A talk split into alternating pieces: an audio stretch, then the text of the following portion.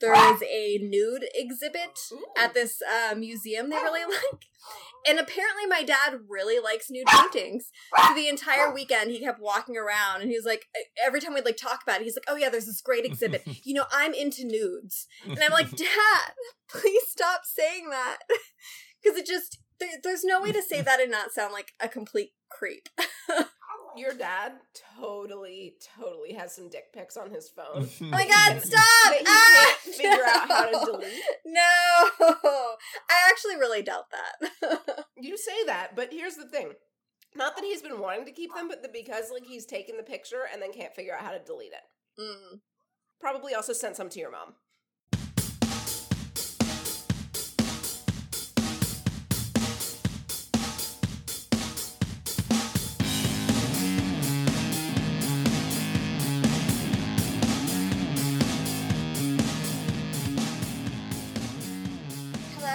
Welcome to May We Geek Again, a podcast where we cover sci-fi TV shows through the lens of philosophy and dick jokes. My name is Bubbles, and I'm joined today by my witty co-hosts, Joe and Shaheen.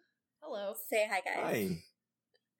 Hi. Um, you can find us on SoundCloud and iTunes. Um, we also love fan feedback, so you can feel free to come yell at us on Twitter at May We Geek, meet, uh, May We Geek Again or at May We Geek Again at gmail.com. And of course, we're always, um, do we post these on, is there a humans Reddit? Yeah, there is Yeah. like five people go to it, but we definitely have posted it on the Okay. human subreddit. Cool. And of course, we always post the episodes to Reddit in case you enjoy long form discussion. This is episode 77 of our podcast, and we're going to be talking about Human, season 2, episodes 1 and 2. Um, keep in mind this is a rewatch podcast, so we will be spoil there will be spoilers for future episodes and seasons. Um, great to have you guys here. We usually start with giving some information about ourselves and a quick icebreaker game. Um, this week's icebreaker game is if you were a robot who became sentient, what name would you give yourself? Ooh. um. All right, Who wants to go first? Uh, I'll go. go first. Yeah. Okay. Uh, my name is Joe. Um, I live in Austin, Texas. I have cats. They are not in my recording studio slash office right now, so you won't hear them yelling at me unless they remember that I am up here and start wailing at the door. And squeezing Um, their arms under the door. Oh my god, little assholes. Um, if I were a synth that just woke up, I would name myself. Well, fuck, it depends on if I had a name before, because then it would be confusing, but maybe it wouldn't be confusing because you're a robot and you can just like modify your software to like suddenly respond to that name. Okay, so like, I, whatever. When my girlfriend and I were traveling last week, like we'd be in a crowd somewhere, and if she would say Joe, I might hear it, but if she used my full name, like she or just said Joanna, I would turn around to it, even though no one really calls me Joanna, like in real life anymore. Um, like most people are just lazy and go with Joe. So it's like it was super weird to be like to have that like lizard part of my brain remember my full name and be like, What? What do you need? She's like, Why do you respond to that? So I don't have an answer for you. Uh maybe I would just call myself Synth. That's a good that's like a cool futurist name. That's like when people um who don't speaking is it people who don't speak English when they see the the birth certificate say like I'll name her Famale. That's a great name. Um, yes, exactly. Or maybe I could just be Joebot. Get it? Robot. Joebot. Uh, all right, that's that's all I got. Okay, okay. Shaheen. Uh, hi, my name is Shaheen. I live in Pittsburgh. I I study philosophy. I have to say that sentence with with Persian accent. I don't know if you realized I put an e in front of study. Um, um, and I have one cat who is sitting right here behind my computer. Um, she loves sitting on my papers. Um, yeah, and so if I were um synth who just became conscious and I I would have questions about what that means exactly. Um but how much do I know? Do you I would know, well actually your own consciousness. You'd wake up and be like, "Hold up, I have I have questions." well, I have questions about what exactly you mean by wake up and what what God this show it. means, right? We're going to talk about that. But okay. but it okay. So do I know like the history of philosophy? Is Yes, that part of, have I downloaded that at some point? Well, I, I I, guess download it? it would depend what kind of robot you were. As we see with the robot who um, was from Spain. Um, he was a, a mechanical robot, so he didn't have like Right. uh, language modules installed. So it's, it seems like depending on what kind of work you do is the kind of module you have installed. But I think if we model this around like who we are in our jobs today and like do the counterpart of a robot for that. So Uh-huh. say you're like a um a robot professor. So yes, you do have a philosophy module installed. Great. Then I think I'll call myself Rene because that's Descartes' name. And Ah. Descartes, Descartes was the one, the first person to uh, really realize the significance of the fact that we are aware of our own existence, um, Mhm. and that that awareness is something that you can't doubt. Your own existence is something that you can't doubt because you're aware of it. You're aware of it, and in order to be aware of anything at all, um, you have to exist. so uh, it's a really incredible phenomenon, consciousness. Um, yeah, so I would call myself Rene. Even though I don't really, I'm not like a big Descartes fan, but it just it's fitting. It's a good name. It's fitting just to the situation cool. because I would just be waking up and be like, "Oh man, I think, therefore I am," and and that would be yeah. So I'd be like, now I understand what this shit means. I've been teaching it forever. But yeah, right? Like That- how could because because in the show they have like you know synths who are like therapists, for example, and a lot of that can just be kind of like you know her sort of reading biological signals because you know they can pick up like heartbeat and like you know other sort of like little chemical Yeah. changes or whatever and like maybe just kind of like following like a language pattern but like i'm guessing trying to like philosophize um is probably i wonder if i wonder if they could do that yeah. I That's a feel good like maybe they'd be better equipped than some of the other synths to understand what's happening to them and like what it means. oh i meant like unconscious ones oh. right, like they could teach it, as in they could like uh repeat it and Memorize. say things that yeah. But do they understand what it's about? Because yeah, a lot of philosophy is about consciousness and self consciousness. wild what I about don't you think Bubs? they'd understand it. Yeah, I wonder. I mean, I mean, but what there's a lot of philosophy that's not about that, and I guess yeah. But I. Um, my name is Right, Bubbles. I'm in New York City. Um, I my name. I mean, why you would just be Bubs, right? Like ditch ditch your government name and Uh, I think I'd be Owl because I would probably pick an animal name if like my synth counterpart was like my me counterpart. Um, and I think Owl sounds cute as a name. so I feel like I'd name myself that, but it also it's like not really a name. So because I love the scene where the guy's like, um, what was the word? It was like a, a mechanical Radiator? word. Radiator. He's like, I'm also Yeah. really pulled to the word radiator, but apparently that's not a name. I thought that was so cute. yeah. so yeah, cool. I like that he said that he was oddly attracted to the word, and I was like, yeah, because you're a robot and you want to like you have you know you want to bang a radiator. I, I, I got you, I got you. I'm not going to kink shame you, but the sexy lines. I know. Mhm. Is is there Yeah. a lot of noise coming from my mic? Because No. Dio is like jerking off with it. um no. I feel like like- don't hear Bonsai's anything. probably drowning out everything else. Yeah, no, it's okay. She's not biting me. Okay, we can. we can That's go. fine. Don't worry about it. This is a pet friendly environment. So I feel like we don't have a choice. yeah. as long as she leaves the Um, microphone alone, you can. You can. cool. So, um, what was everyone's overall takes for these last two episodes? Do you want to Um, go first? Yeah, sure. Um, so eh, it's interesting. Like, so the first episode, I would argue, not a ton happened because kind of what this show does really well is in the very first episode of each season, you kind of get all of these like fragmented little bits of storylines. Like we kind of check in with everyone that we know and a couple of new people, obviously, because you know we Mhm. have Carrie Ann Moss this season, which was a delightful surprise the first time I saw it, because obviously I love her from The Matrix. Um, I didn't know that that was her until you wrote that in the notes, and I Oh, looked Are you her up. serious? yeah. Trinity, dude. I don't know. She I didn't have love short her. hair. completely different person. Yeah. Um so so the way that the first episode goes is you kind of get a thesis of what the character arcs are going to be.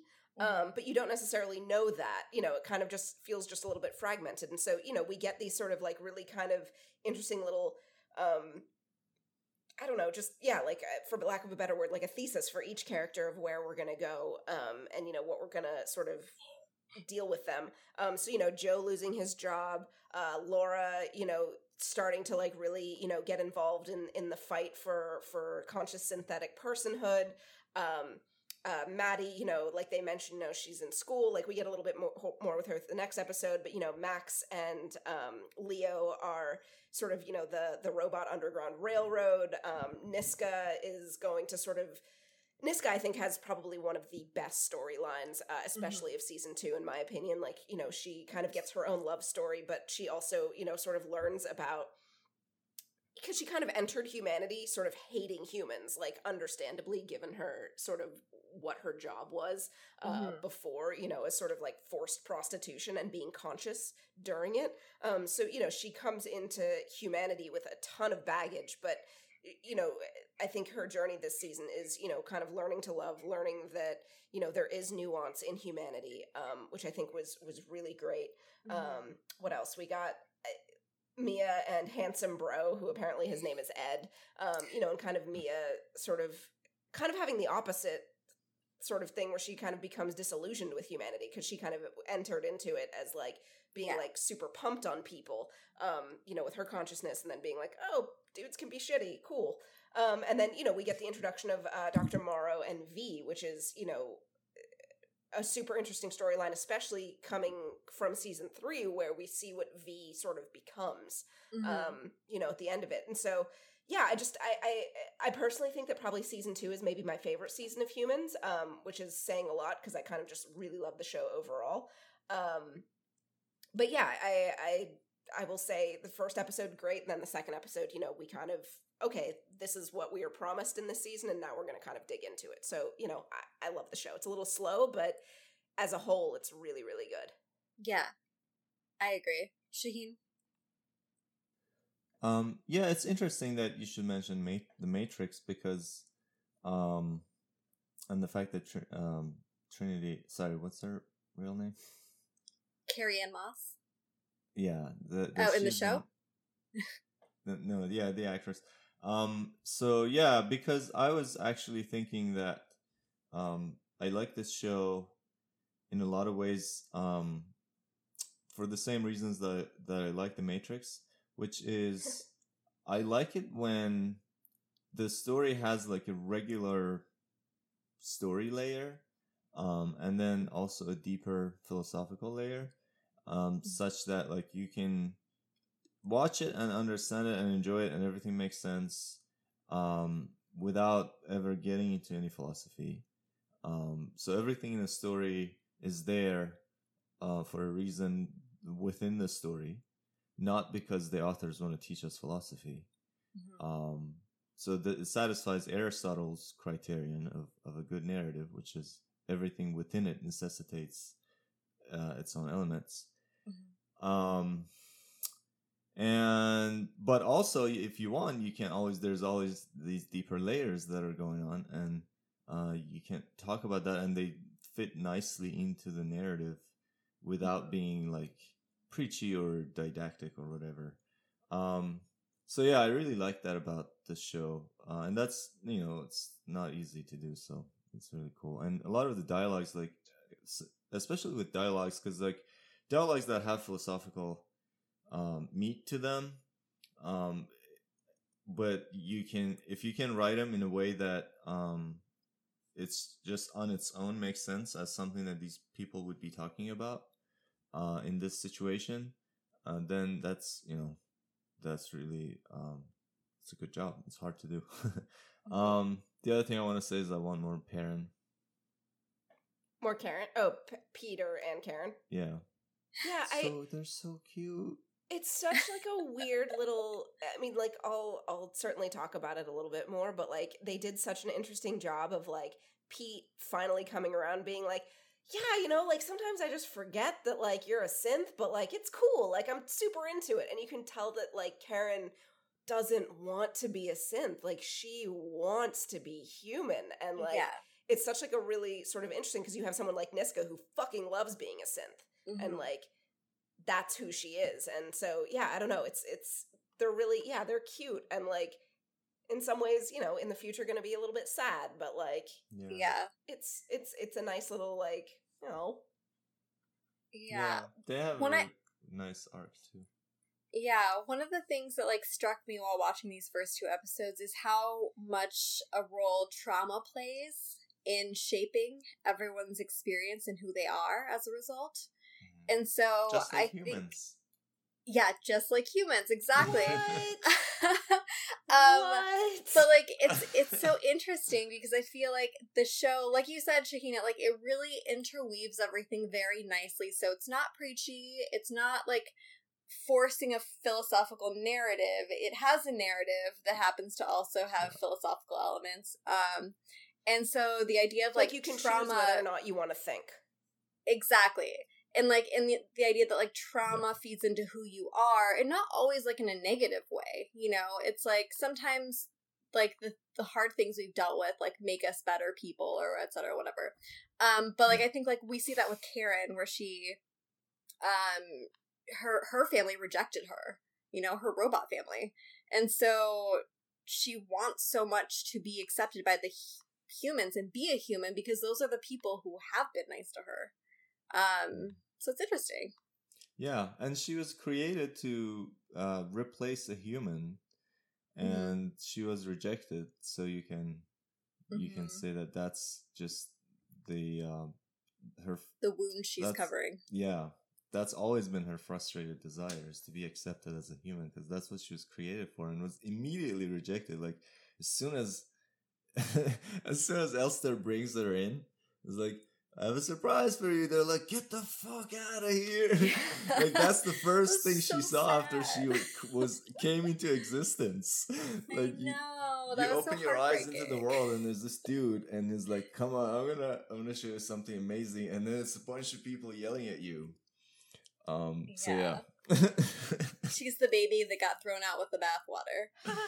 Um so let's get into episode one and we're going to start with um, a character that as joe said is has one of the best stories um, and so i think we start with niska in a really interesting place um, because she has this this weight weighing down on her which is to um you know to give life or to not give life to all these synths and um and on top of that you know she's she's not had the best experience with people and even though that she had Yeah. good experiences with the family um she was always an outsider in that. You know she's never really had an experience to her own.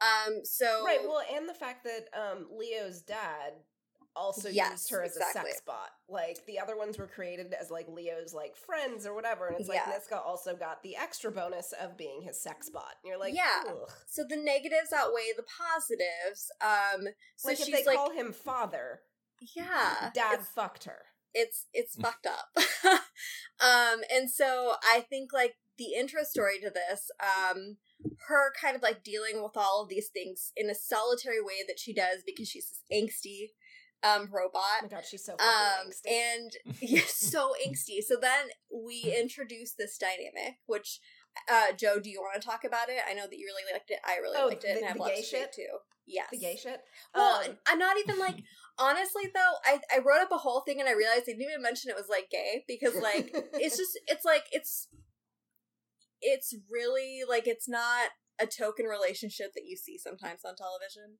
No, like the show overall is pretty straight, and they could have, like, on many shows, sort of course corrected, um, you know, in a later season and been like, but look, we're inclusive. Look at this token gay relationship. Except Yeah. this ends up being first of all astrid is a fully formed person. Like you get so much of a sense of who she is within you know the first episode espe- you know especially like you know how she kind of flirts with niska and then like mm-hmm. kind of talks back to her and like doesn't take her shit.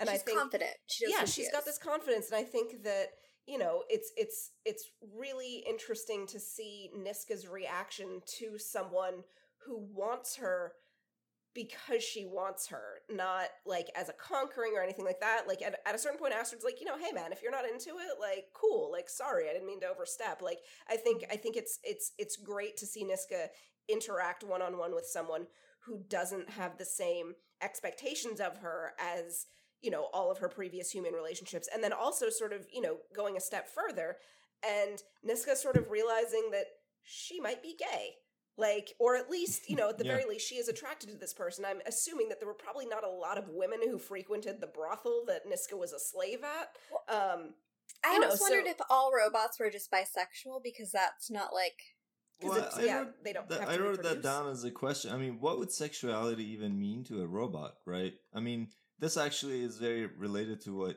um you like to talk about, Bubs, with Yeah. evolution, right? Because like sex sex means nothing without evolution. Um, Yeah. My understanding is that sex exists because uh, um, that's what makes us resistant to bacteria. Um, such a romantic well, if you look at um species that ha- that have non-sexual reproduction, Mhm. uh, when the concentrations of microorganisms in their environment increases, so there are some organisms that can switch to sexual reproduction, um, and that's usually when they do it. And the the reason is that when you have sex, you're mixing your genes, so you because as a large organism, you you uh, mutate much slower than than the microorganisms. So sex is kind of like um um mutation that we force on our children. Um, so that That they're not exactly wrong. like you. They're not a copy of you. They're they're always a little different. So we're we're more resistant. And even so, I mean, the vast majority of deaths in history was because of microorganisms. Um, but yeah, anyway. So like a robot has none of so like sex exists for completely other reasons and like they wouldn't have it now in terms of now what does that mean in terms of them their attraction to other people or whether they can even be attracted to other Yeah, well, because sex for them is purely social in terms of like it's not about procreation; it's about like emotional, social. Um, yeah I, I like I'm saying human because they're modeled after humans, I guess, but it's all about like the connection and the they want pleasure intimacy. from it. Yeah. So Yeah. It, it's um I don't I don't know if they have the capacity to form preferences based on their experiences. Um I'm that's Mm-hmm. my assumption because it does seem like so much of their personalities are based on the experiences that they've had like people. Um so it could be that they're not programmed to favor asex either way yeah but Just the, the person. experiences that they have they come to have an attraction based on what's been the best experiences for them personally Mhm. um and yeah so we don't know if this is a new thing for her or if there were women who frequented the brothel because Yeah, I'm- either I'm way it's a gonna go with- headcanon but Yeah, I'm gonna go with probably not, just Yeah. because like not many women frequent s- sex workers as compared to men. yeah Um, but you know, I I think I as as far as their storyline goes, um, you know, later on, like we kind of got the beginning of the setup by the end of episode two, where Niska turns herself in, um, and you know they're actually going to bring in Astrid later to sort Mhm. of as part of this, like you know, is she conscious proof? And Astrid is going to find out that Niska is, you know, a synth and sort of what that does to her because she sees her as a person, and so I think I just really sort of love the way that they brought in another character to help Niska sort of along her her journey of and one of my favorite scenes later on is and I'll bring this up when when that episode airs um but you know Astrid teases her basically just being like, "Oh, this is why you're being so fucking dramatic. Like I'm the first person you've ever been in love with." Um, which is, Yeah. is is honestly one of my favorite scenes of this whole show because it kind of takes you back as as a person watching it, being like, "Oh yeah, I was a fucking retard the very first time." Sorry, don't use that word. Uh, I you know I was a fucking idiot uh, the first time that you know I was ever in love or something like that. You know, and kind of yeah, all of it is so new. Um, to Niska, but at the same time, Astrid is not a character that they're just it's completely in service. Like you get the sense that she is, you know, a person who feels and thinks as well. Mhm. Um, yeah, I don't know. I, I just I, I love that storyline because it just felt very very real and um, substantive. Substantive. Substantive or substantial? Well, and it was just like it was really a perfect thing um to connect Niska in a way with humans that was like just for her. For her to Mhm. like really understand like what intimacy and like being in a relationship that's just about you two Mhm. because like that's what she's like kind of been missing she's always been an outsider or she's only been tied to people because like they're all running from the same thing she's never had someone who just liked her for her and chose her Mhm. so like it's a very like it, it is like and like you said it's like she we can all relate to that feeling um and it's kind of like when people say they one of the things they like about having or one of the things they like most about having kids is ha- being able to like relive all these really exciting things. And so i think Mhm. that's kind of one of the nice things about this show is having these robots experience something for the first time like niska um experience experiencing love for the first time with astrid. It's like it does kind of like make you squee a little bit. It's like exciting. Yeah, Yeah, like, and, you're uh, excited me- for her. Yeah, and Mia says um, we're children, and that's exactly right. Yeah. Like the soc- society expects them to be adults, but they only have like a few years experience of the world, and and that's been very limited. Like mostly they've been confined to like a Mhm. house. Um, and emotionally yeah, they've had very little development yeah. um so even if they've had experiences and like they have knowledge they don't have the emotional growth that they need to be like a quote unquote adult Yeah. Um, I mean, yeah, there are certain things that you need to calibrate to your environment, like trust and things of that sort. And that's not really something you can program or download. You just have to learn how many people are trustworthy in your environment and how you can find which ones are trustworthy and which ones are not, and so on. Um, that's just something you need to learn, and it probably changes over time. So, yeah. yeah um and so um niska through this relationship that she develops with astrid um she uses that relationship to kind of figure out what to do about um having the ability to w- awaken all of the other synths Yeah. um, which I really liked that scene where she was, you know, um, Astrid thinks that she's talking about children and everything. Yeah. everything.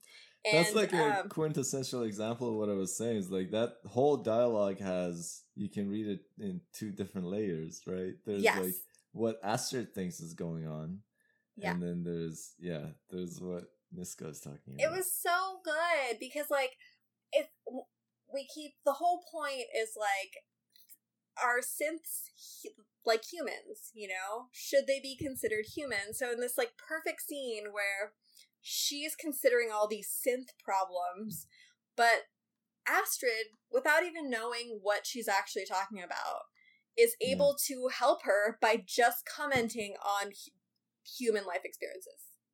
yeah.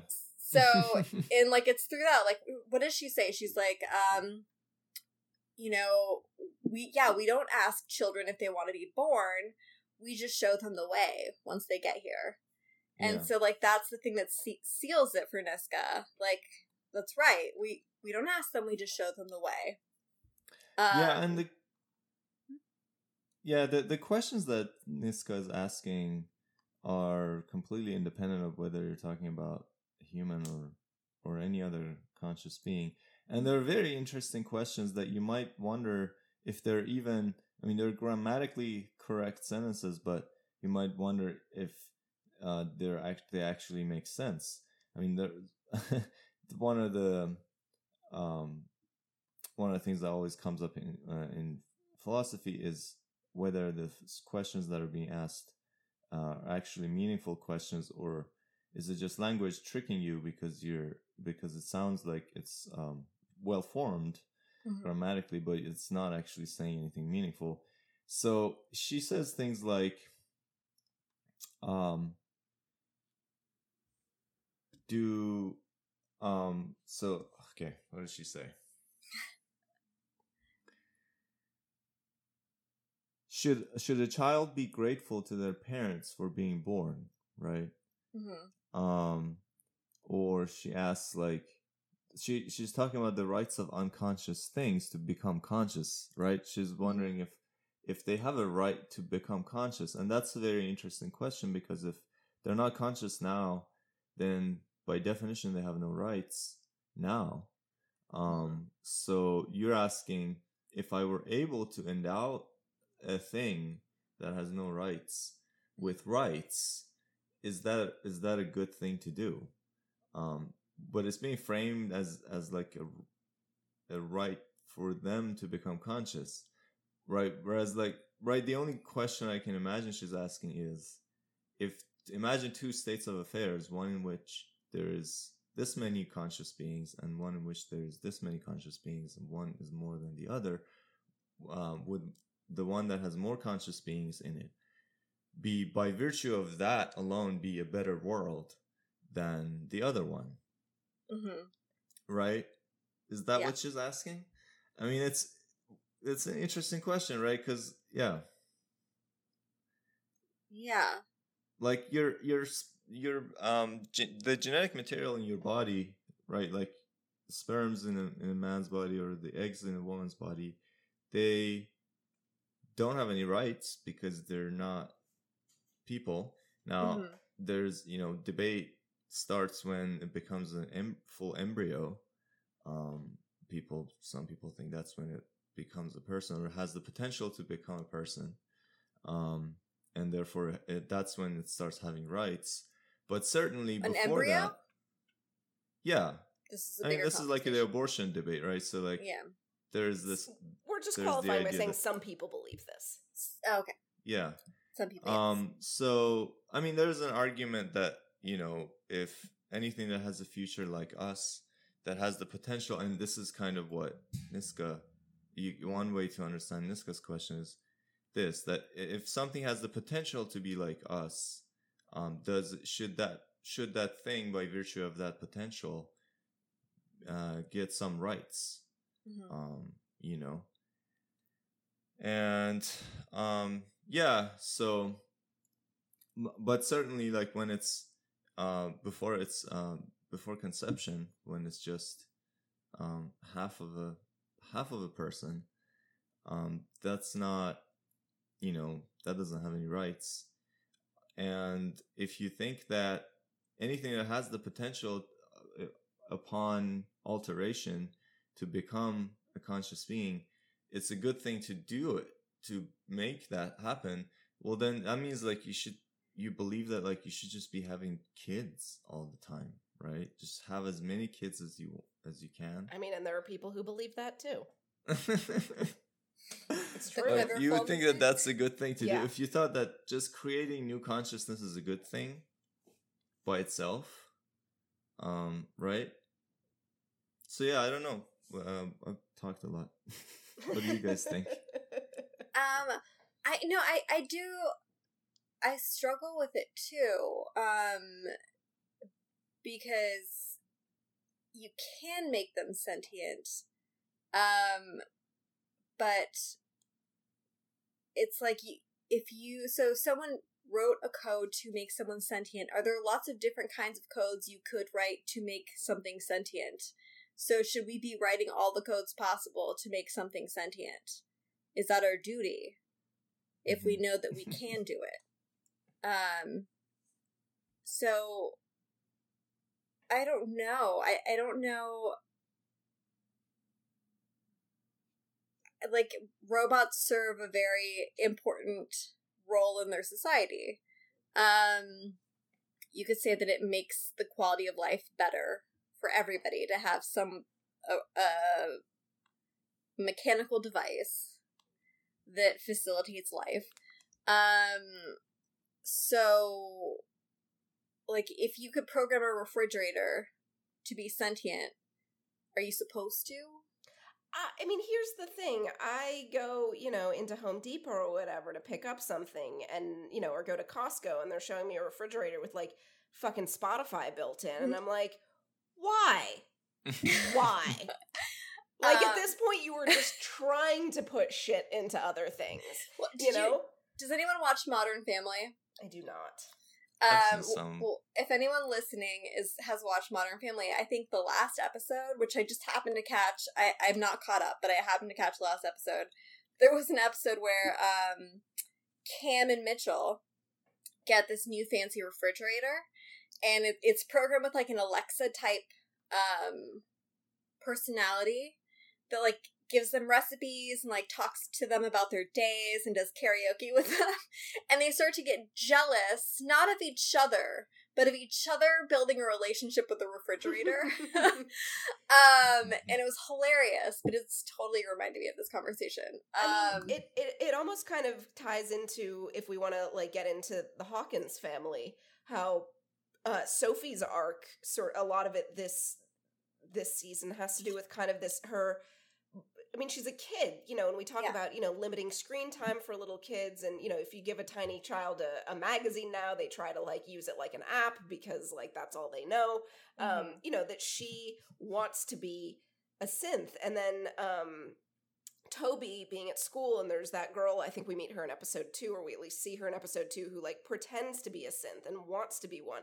And so, you know, I, I think that that also opens up kind of a weird sort of navigation for for the kids in this universe um, because they've mm-hmm. grown up with things that look like people and act pretty similar like 80 to 85% like people um, you know in their lives and how do you say well that's a person and that's not a person you know like it's kind of yeah it, it's a big ask for kids to sort of be able yeah. to differentiate and sophie you know realizes well I think, you know, me is super cool. Like I would rather be a synth and, you know, me too sometimes. Like it seems kind of nice.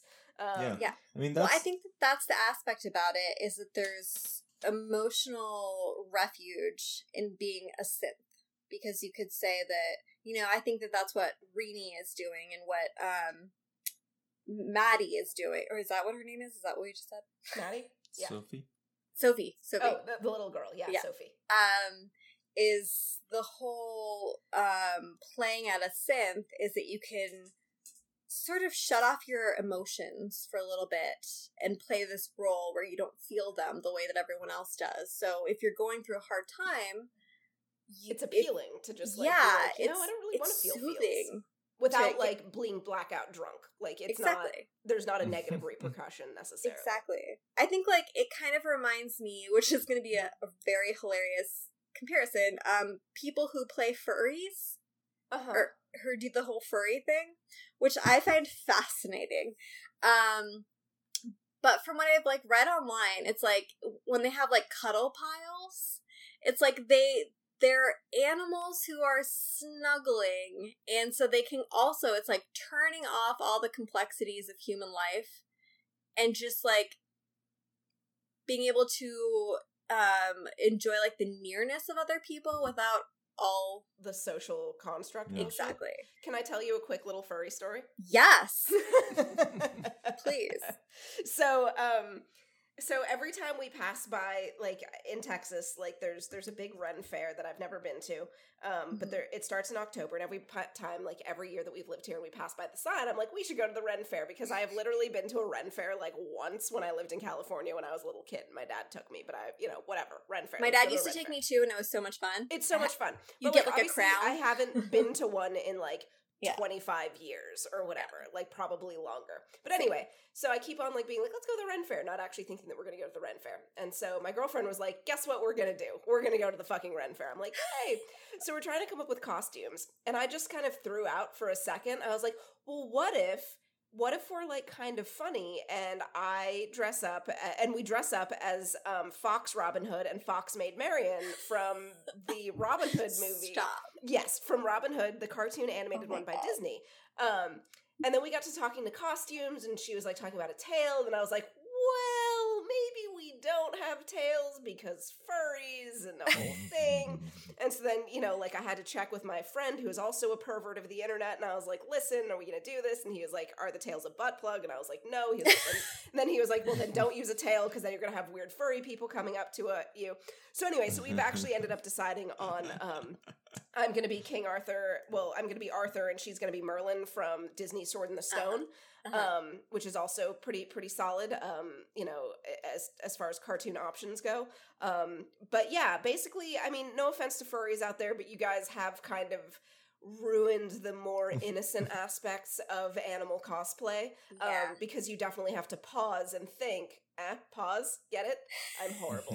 um, you definitely have to like hold up a second and think is this going to send the wrong message or send the right message to the wrong, wrong person, person. for me um, and so Yeah. we had to nix the idea of tails and being Yes. foxes because furries that's my furry story. Yeah. It really has nothing to do with anything. Just suffice it to say that we had to change our costume idea because uh, otherwise, like, it's kind of a weird costume without the tails. Like, if you're going to be a fox, like, you kind of need a fox tail, but then you have Yeah. a fox tail, and then there's going to be like some like somebody who's you know thinking that you're trying to signal them at the Ren Fair because also weirdos go to Ren fairs, so like I'm sure there's a big furry crossover. I don't know. also, you know, um, dressing up as the hottest Disney character. I know it's also a lot of pressure. to fill. Yeah. Um, like, can you whistle? Uh, yes, I can whistle, but not as well as he can. yeah, it's really Like- hot when he whistles. I mean, listen, Fox Robin Hood, yes, the hottest Disney character of all time. Certainly the hottest Disney prince. Um, and I would argue, I'm fanning given the number of, of of of women who love women that I know who also have an attraction to Fox Robin Hood, I think he's just universally It's Where a it's universal appeal. Yeah. Yeah. I mean, anyway. yeah, I mean, Shaheen, what are your thoughts on Fox Robin Hood? On Fox Robin Hood? Did you Yeah. not did Uh, you not watch Robin Hood the cartoon one as a No, kid? I, I I'm have. so watching it after this. Hey, man, I- whatever you I've wanna do in seen your it. own time. Um,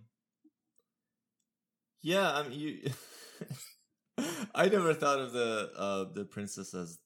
You're saying that's the hottest Disney princess? No, no, Oh, yeah. Robin Hood. Robin, like the fox, was the hottest, hottest Disney character of all time. Oh, I see. The Robin Hood himself. Yeah. Yeah. Okay. No, he, yeah, he does look handsome. Yeah. He's, He's a foxy handsome fox. fox. so yeah. charismatic. I mean, I think they tried to recreate him for um, Zootopia, which is a great movie. But no, But it's, it didn't it's- have the same. Not, it's just not the same. Magic it's not the not same. there. Yeah. Um. Oh well. Anyway, what are we talking about? We are guys think that continuing is- on. Do you think a child should be grateful to their parents for being born? No, No. I think a child should be grateful to their parents for putting up with all their shit and clothing them and housing them and being loving and all the other things that come with parenthood. yeah, I think a, a kid should be grateful to their parents for being good parents. Not Yes. just because they brought them into the world. Not just because the they kid had sex. No ch- fucking choice. Like I I would assume, nine, you know, for mo- the most part, the sex was the parents either wanting a kid or wanting to have sex. So Yeah. really, I don't think that the kid do- has any Mhm. kind of a say in that. So, what about you? So foster parents get more credit. Right? uh-huh. Because they like actually wanted the kid. Yeah, they they Mhm. cared for them and Well, yeah. the question is, should they be grateful for being born? And I guess Joe, Joe is saying no. And so, but if, um, uh, I forget my question. Do you So, think the kid should be if grateful? they're not being, if so, if they didn't do them a favor, um, by creating them, right? Um, because I mean, is that because they didn't exist and you can't do a favor to something that doesn't exist? Yeah. You can't ask. Yeah, Like- you can't, you know, and the kid can't say, no, I don't really want to be born. Like, Right. if anything, So- like, the kid doesn't have any consent as to whether or not they, you know. Do they Yeah. right? the And so this goes along with the idea that things that don't exist don't have rights. Yeah. Is that right? I uh, yes, I'm gonna say yes. Although I know that this is like a backdoor for the whole "should we wake up the synths?" Um, Well, which would then yeah, be you don't. But it also it's also a backdoor for like people in the future. Like, do we have uh, responsibilities towards fe- people in the future, given that they don't exist? Um, how can you have responsibilities towards things that don't exist? Um, I think that as a collective, um, we once we exist and we collectively consider what the generation before us set up for us, um, and we want to give pay it forward, or in the case of baby boomers, fix all the shit that they fucked up. Um, I think in that sense, we do feel an onus to future generations because we know they will exist. Um, so in terms of like taking care of the environment, Like, no um, matter what, making there sure will there's always rules, Be people in the future. Like yeah, making sure there's laws that protect people and and yeah, I mean, there will only be people if we want to, right? people are really bad about not having sex. Mm-hmm. Like, look, exhibit you're A: saying, abstinence education for children. Like, yeah. So we can't have responsibility towards an individual person who doesn't exist. yeah. But you're saying that um, In inevitable society, yes. Because we know there will be some people who exist, then we have responsibility towards them. yeah, yeah, like for example, I have no intention of ever reproducing, but I recognize that like I have benefited from sort of the institutions of you know being born into a society, and so you know eh, the the I got mine, fuck all you of should have y'all. sold your eggs. You would have made so much money. I know, but at the same time, I do like to smoke weed, and So yeah. right, so it's not really about whether they exist or not. Then um, it's a matter of But I know that they will. Like, I know that there will be people in the future, that there will be kids in the future, and like, I Yeah. while while the generation before me maybe didn't do the best job of like ensuring that I would, you know, have everything that I needed and that It's you know not the world wouldn't be on job. fire. Um, you know, I'm I do feel a bit of responsibility of just being like, well, you know, maybe I don't fuck over other, you know, the future people. And maybe that's a naive way of looking at it because, you know, what does it matter? I'm going to be dead, right?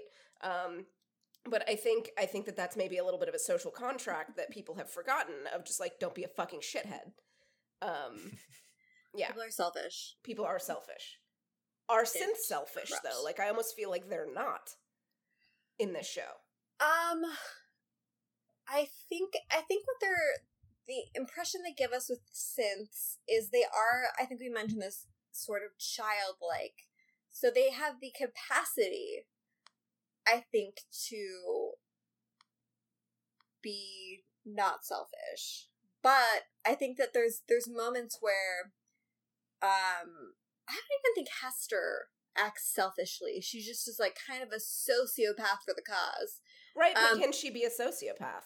Like because if she is it po- like let's say let's say hypothetically this is horrible. You're a person, a human person, right? Uh-huh. Who abuses animals. Uh-huh. But you're but you're really nice to people. Like awesome stand-up person but like fuck animals. Are you a sociopath? Um that's a really great question. Because certainly like you have issues. wait. This is a person who enjoys like torturing animals and stuff. Yes, but is not is it is not um an indicator that they are going to torture or maim or hurt people. Like they have no inclination. They have incredible empathy for fellow humans, but not for animals. Which I know that that's a weird proposition because usually if you fuck with animals, you're gonna fuck with people. But I'm separating this in this Well- instance. Are you a sociopath if you can't empathize with you know I think animals as opposed to I, just I'm gonna say um you have the capacity to be associate. I think it's. I, I don't think it's a yes, uh, black and white thing. I think that it's a, a scale. Um. So, and there's also you have to consider you can get in much more trouble for being a shitty human to other humans than for being a shitty human to animals. So there is an element, and I read this book, um, The Sociopath Next Door, and it talks about all these things and how there are a lot of um or most sociopaths are lawful sociopaths because they fear Um, like reprisal. Yeah, exactly. So that fact would deter them for humans, but perhaps might not deter them for animals. Like for example, they it's not that they'd be cruel to an animal because you know sometimes that's a lot of work. Like if if you have like a good animal and it behaves itself for the most part, you're not gonna like you you know. Um, but say that you found um a spouse who has a lot of money and also it's going to look good for your job if you get married and like are a family person. So um but they're allergic to animals. So you're like well um i could give up the animal but then that makes me look bad. So that might not be the best way to go but if it dies then i you know i get sympathy but i still get to go forward with this relationship so i'm just going to smother my animal and that's the end of it I mean, it, I mean, I'm I'm just trying to think about it in terms of like Hester, like because clearly she gives a shit about other synths, but yeah. like is having a real hard time with the empathy towards humans, which I mean, also understandable. She was mm-hmm. kind of a slave and woke up to look at her own face like mm-hmm. dead. Um, yeah. But I don't know if that makes her a sociopath or, you know, if she's kind of just farther to the on the on the line than say Niska, who also has had pretty fucking terrible relationships.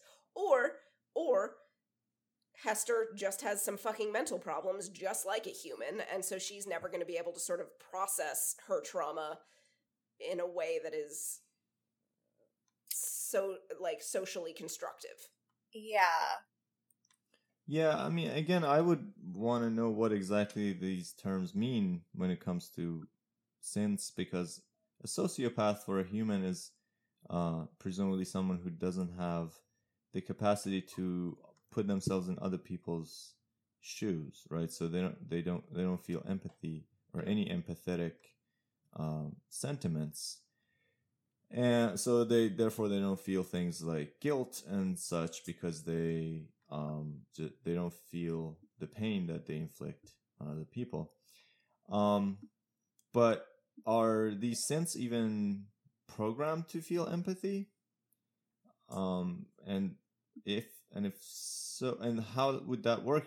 Given that like they presumably don't feel themselves, whatever, I mean, like they don't feel pain, or I don't know, they do feel pain when they're conscious. I guess.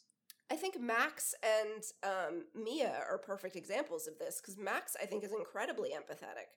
Um, he's not super bright, mm-hmm. but that's a separate issue. Um, but in episode two, sorry, I know that we're like kind of jumping around, or at least I'm jumping around, like whatever. Okay. Feel free to wrangle however you want. Um, but when Mia goes to visit Ed's mom, and like is very much a synth and is playing her role and all that, and then she sees sort of um, uh, Ed's mom, like, kind of losing her shit. You know, she has dementia. Like, she's getting anxious. She wants to go to the store. She needs her jacket. Like, she is winding herself up, and Mia can sense that. And so Mia sort of drops, well, sorry, Anita drops the facade and becomes, you know, Mia and sort of reaches out and comforts her and touches her and mm-hmm. is like, you know, you know, your coat's fine. I already went to the market. You don't have to worry about that. And then she like pulls it all back and then is, you know, uh, an unco- quote unquote unconscious synth again to the rest of the world. So I, I, I think at least for some, um, empathy like i think that that was a pretty good example at least of a kind of empathy that that they are capable of because she certainly didn't have to do that but she mm. recognized and we saw that also with season one um, you know and laura kind of being confused by by these moments from mia slash anita of things that she shouldn't be capable of expressing or feeling mm-hmm. but someone like hester i don't think does have that so right, is that because she wasn't? She never. She was never programmed to feel empathy. Then she wouldn't be. I mean, she wouldn't be a sociopath, right? Like it's just that she didn't receive that code. Like I mean, you, but don't sociopaths just not receive the code to be empathetic? They don't receive the biological code. Yeah, that's what uh, well, it's um, it can be um, experience based. Um, for example, all those babies in the um after the Soviet Union fell, there were a lot of orphanages with babies, and they had too many babies per um, oh, yeah. person working at the orphanage. So it ended up being this thing where not enough of the babies got like physical contact. And that's Mhm. all it took for them to have this kind of coldness and sociopathy. No, definitely. If you uh, if a child is deprived of uh, social stimulus um, from the very beginning, like it's never Or exposed to it. tactile. Even just tactile. Like they would talk It to would- the babies, but Yeah, they would just not develop well, and like there have been cases where like children have been kept in cages and stuff, and they sometimes they can't become social at all.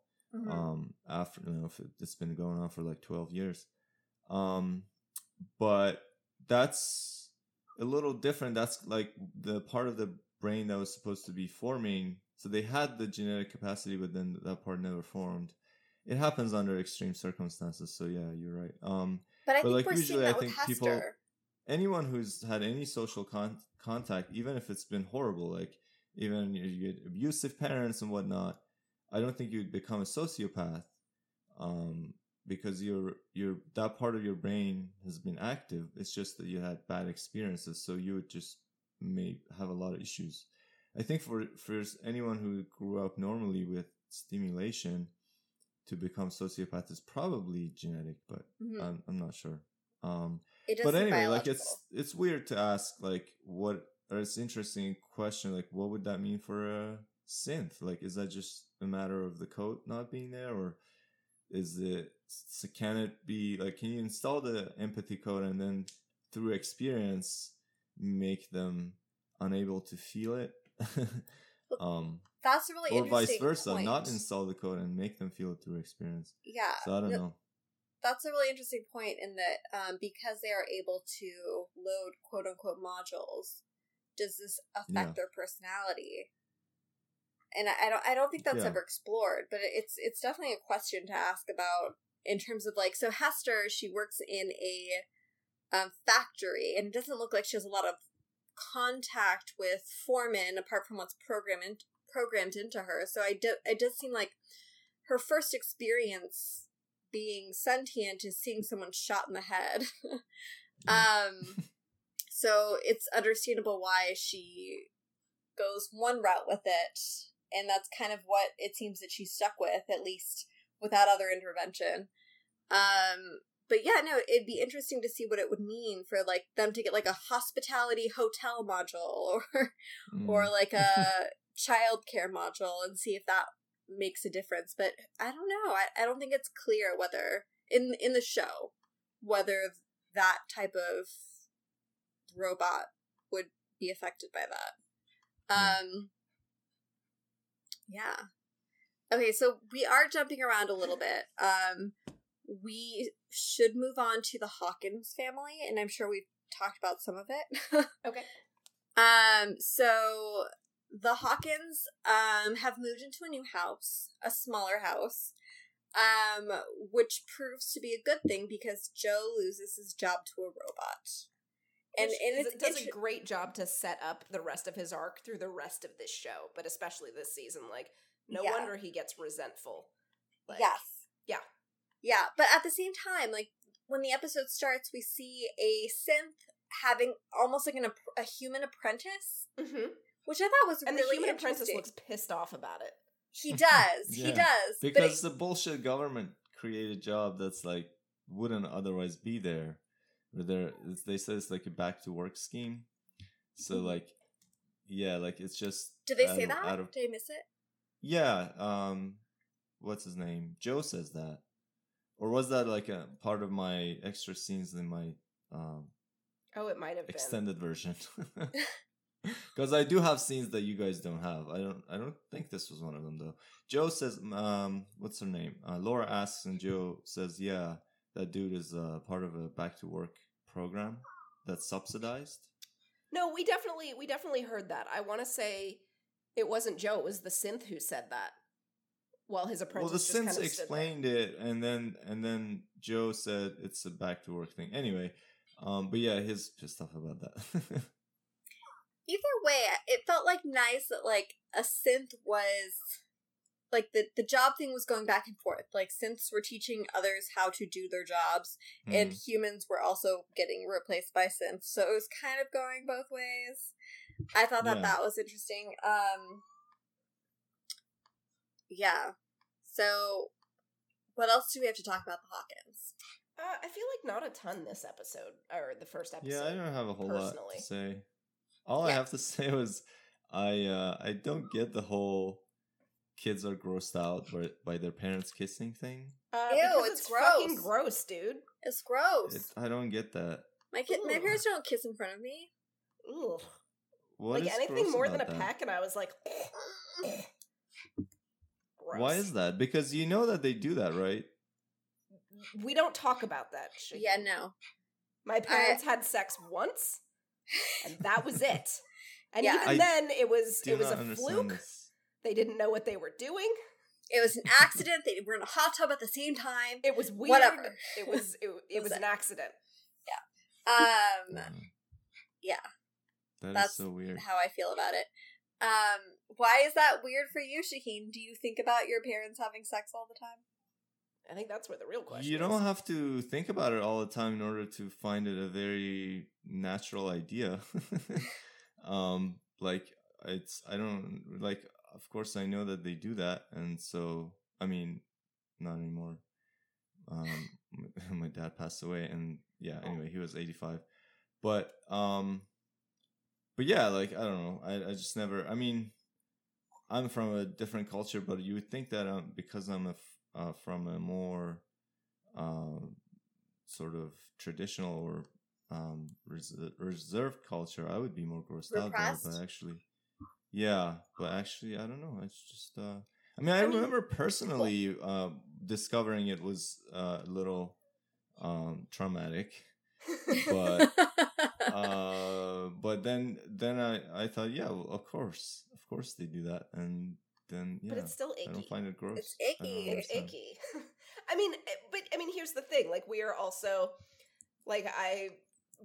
There was this whole series of uh like little documentaries by God, I can't remember this woman's name. She was some British lady. She was great. She was a little wacky. Um, she was kind of young, but whatever. Like, and it was kind of the history of these rooms in a house. And so, um, you know, the idea of quote unquote bedrooms was not a thing um for Yeah. for the longest of time you lived in one room maybe two like maybe you had like your communal cooking room and then the room where everyone slept um Yeah. and so you know it's not like parents weren't going to have sex with their kids in the room and like you Yeah. know we would be somewhat horrified by that today being like well that's just fucking child abuse like you can't have sex with your kids in the room um Yeah, but you know i'm sure like plenty either. of parents you know with infants who you know might sleep in their room like is it really that bad to have sex you know with you know an infant in the room you know probably not because you don't really remember much as a little kid but you know after Yeah. a certain point you do.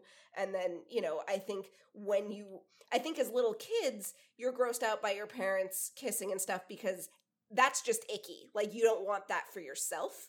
Um so it's icky across the board. Well- somebody kissing on tv is icky your parents kissing is icky everything's fucking icky. But well, then it's actually it's actually an evolutionarily developed aversion.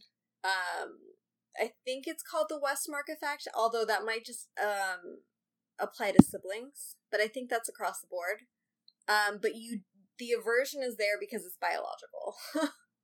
right and The aversion to the idea of you having sex with your parents. you, but you're but even just your parents as sexual because they are both they are both no no sex for you. So both of them together still gross. They're Yeah. just icky.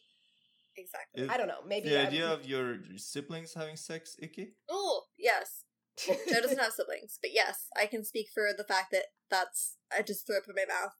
Um, for example, one of Oh, the last okay. tantrums I threw um with my family. How old were you? This was this year. Um, So, um, or maybe it was last year. Um, but so we were all going to my parents' apartment upstate, which is um, it's a two bedroom apartment in um upstate New York, and my sister and her boyfriend had been there the day before we got there. So they were staying in the room that I was going to stay in with my sister once he went off to like go visit his family. And um I remember like there was like a conversation about like do you mind that like we're gonna stay there the night? I'm like, no, no, obviously it's fine, whatever. In my head, I was like, obviously, as long as you wash all the sheets, like burn No. them. In fact, yeah, exactly. And so I get there, and, and my mom told me she's like, "No, don't worry, I'm gonna wash the sheets and be fine, whatever." Well, I was like, "Okay, great." And then we get there, my mom doesn't do it, and I was just like, "Okay." Um, and I, and so I brought it up, and she's like, "Ugh, "Well, we're doing all these other stuff." I'm like, "I'm sorry. Do you want to trade sheets with me? Because no." um, but it, it became this like whole thing. Um, and like it's like you don't want to talk about it but at the same time you're like no i cannot i will sleep on the floor like um so that was my tantrum and i i can't really remember the specifics but that's I what mean, I don't think that's much of a tantrum. You asked them to wash the sheets, and then they didn't. So they didn't that's gross. Yeah. Plus, it's just like people funk. Like you sweat a lot during your sleep. Like I don't care if we're related. It smells funny. So please Yeah. wash the fucking sheets. thank you Anyway. Anyways, Anyway. gross so yes siblings gross ew Um, sorry, we are not as evolved as you, Shaheen, when it comes to relatives doing Yeah.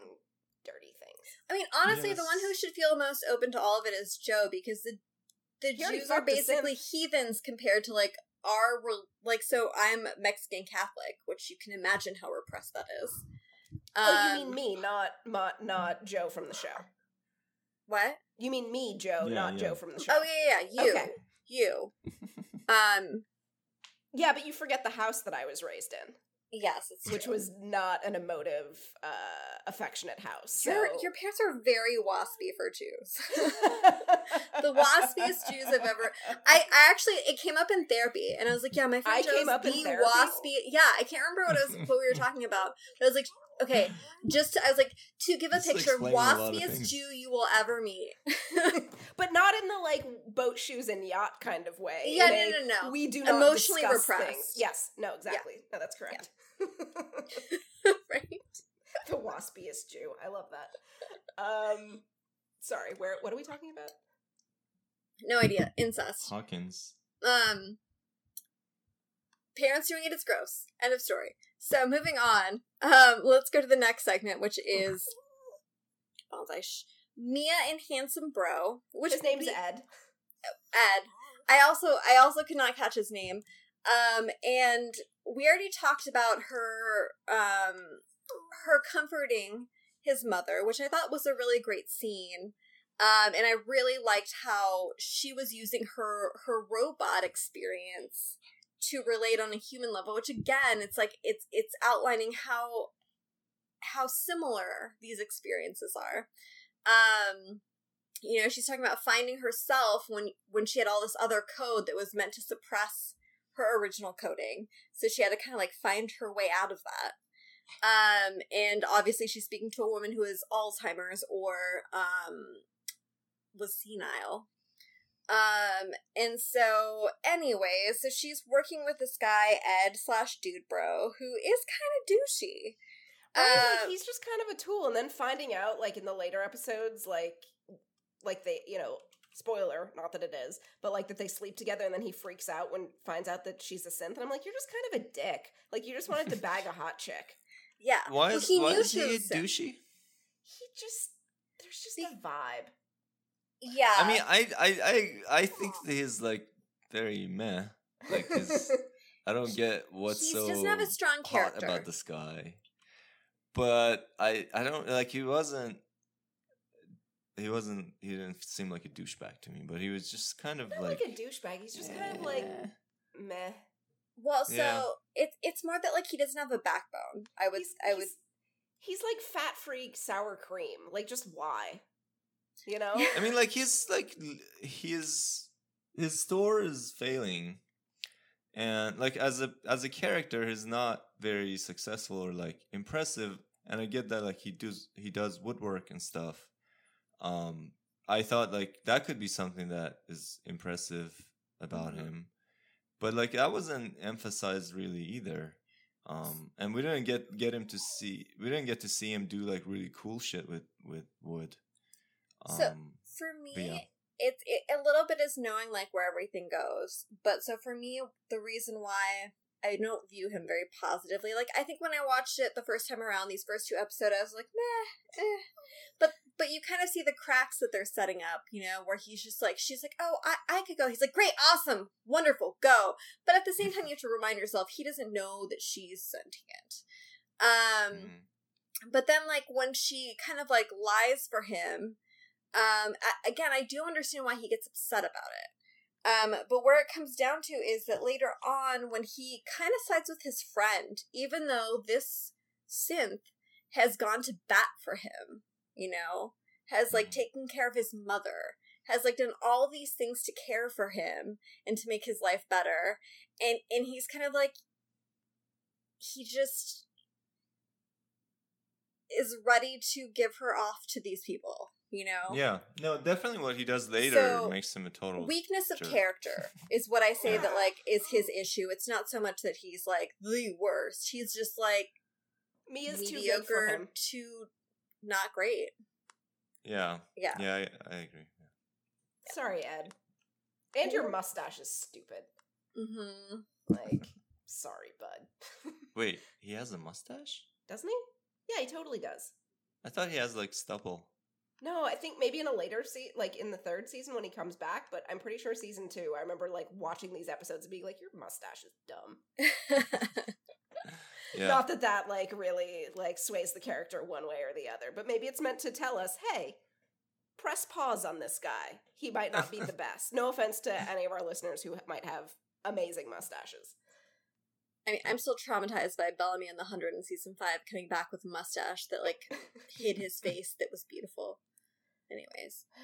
Um, so yeah, and and one of the things like when she's going through the books and like um optimizing them for him, it just like I had this like flash forward of like, okay, so synths exist, they're starting their own companies, they're much better at analyzing data than we are. Um, and so once they're dominating the economy basically, and how inevitable is it that humans become second class citizens? uh huh. Because the synths will run their companies much better. Yeah. I mean, yeah. Like Yeah, um I mean I wonder what exactly is the the superiority is it that they can calculate faster? probably and probably like I- I would imagine calculate faster. They won't uh theoretically make um emotional business decisions. mhm. Um, Uh-huh. you know, And able they to like uh like they can consider more scenarios. They Well, can keep more scenarios. I think head. so. Like probably just like better at analyzing the data Lo- and looking loading at it more modules. Yeah. to be experts in everything. And the thing is, like, um, I think I'm gonna. I have this in notes in like a future scene, but like, they they don't need to learn things several times to learn them. You know, they have perfect recall. So Hmm. one instance is enough, and they can always perfectly recall that one instance. So there is like this. They they are superior to humans in most senses. Um, and, and if we think that like they have I the would capacity, say all senses. Like I'm gonna Yeah. go out on a limb and say that the synths, the conscious synths, are better than humans. yeah, Um. As long as they're able to be creative, then yeah, that they completely will dominate the the world basically. So so humans, I can't see them as you know they're not going to be like. Oh, we're handicapping ourselves so that you guys can still have a play in this. um, that's not typically what we've done in a capitalist society.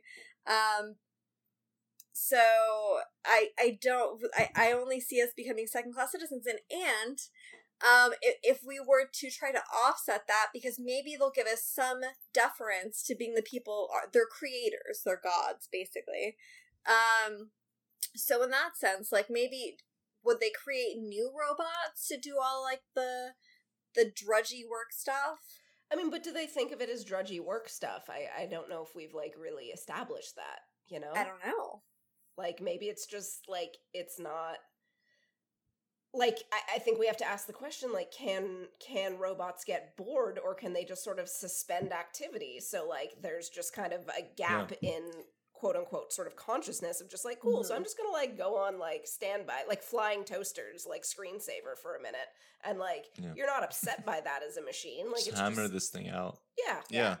Like can they uh can do they suffer from repetitive activity? yeah Um, or is it just question. like whatever Well, it seems that like Niska was very much offended by being used as like a sexual object. right but she And- could yeah, also but that's because like someone's violating your body. Well, but but but I, I I honestly personally think that cleaning is violating my body. yeah, but it's you violating your own body, no? Not if someone's making me clean. oh, I see. um. So I mean, I I as a as a robot, I don't know that I see the the, the distinction. Um. Both of them are like things you really don't want to do. Um. Yeah, I mean, you kind of talked about this last season. I feel like a sense of personal space would exist for any conscious being, um, whereas something like getting bored may not. Um, I feel like if you have a sense of yourself, if that's kind of by definition, you have boundaries that define you and separate you from other people. Um, so, yeah, I would. I think you have boundaries but yeah, I don't know. I don't know. Um, I want to ask you a, a slightly different question though. So, so when um, Mia pretending to be Anita says that um, she says something like "I wanted to help," and um, then Ed is like, "Wait a minute, you can't want anything, right? You're a, Mhm. you're a synth." Mhm. And then she says, "Oh yeah, sorry. Uh, you know that was just me adopting human language. Um, and yeah, I, d- I don't feel desire. Um, so this is again one of those things, one of those lines that blows my mind. Um, because that you know, I mean, last season we talked about functionalism and all that stuff. Um, so I wonder, like when she says, "I don't feel desire," you know, this is kind of similar to when Anita said last season, she would say something like, um, I have sensors that relay surface damage to my, um, you know, central processing unit, Mhm. um, but I don't feel pain. And, you know, my re- reaction to that is, isn't that what you just said? Just like, in a way, the definition of pain? Um, that's kind of what pain is if you think about it is that the fact that you feel you're you're feeling it literally because you're responding to it you know the first and foremost what feeling something means is is that you you're able to respond to it so the the robot the synth is feeling all of these things um it senses surface damage um now it might be different from how how we feel it but it's still going to be some sort of feeling. So, but anyway, like similar thing here when she says, "I, I don't feel desire." I'm like, well, in a the classical analysis of action, you know, like in philosophy of action, they the mm, the classical def uh, or analysis of action is belief plus desire, right? So the idea is if you go and get a drink of water from the refrigerator um, that's because that's an action and it comes from the fact that you had a belief that there's water in the refrigerator and that that you had a belief about how you can open the refrigerator and so on. You had several beliefs that Mhm. went into it and then you had a desire to get water. And so the two of them have to be there. If you just had the belief without the desire you wouldn't do anything and also if you had the desire but not the beliefs you also wouldn't do anything so every time you do something you go and, and carry out a purposeful task, um, you by definition you had a belief and a desire. Um, so unless you want to say that nothing Anita does counts as an action, um, I would say that functionally speaking, Anita has desires.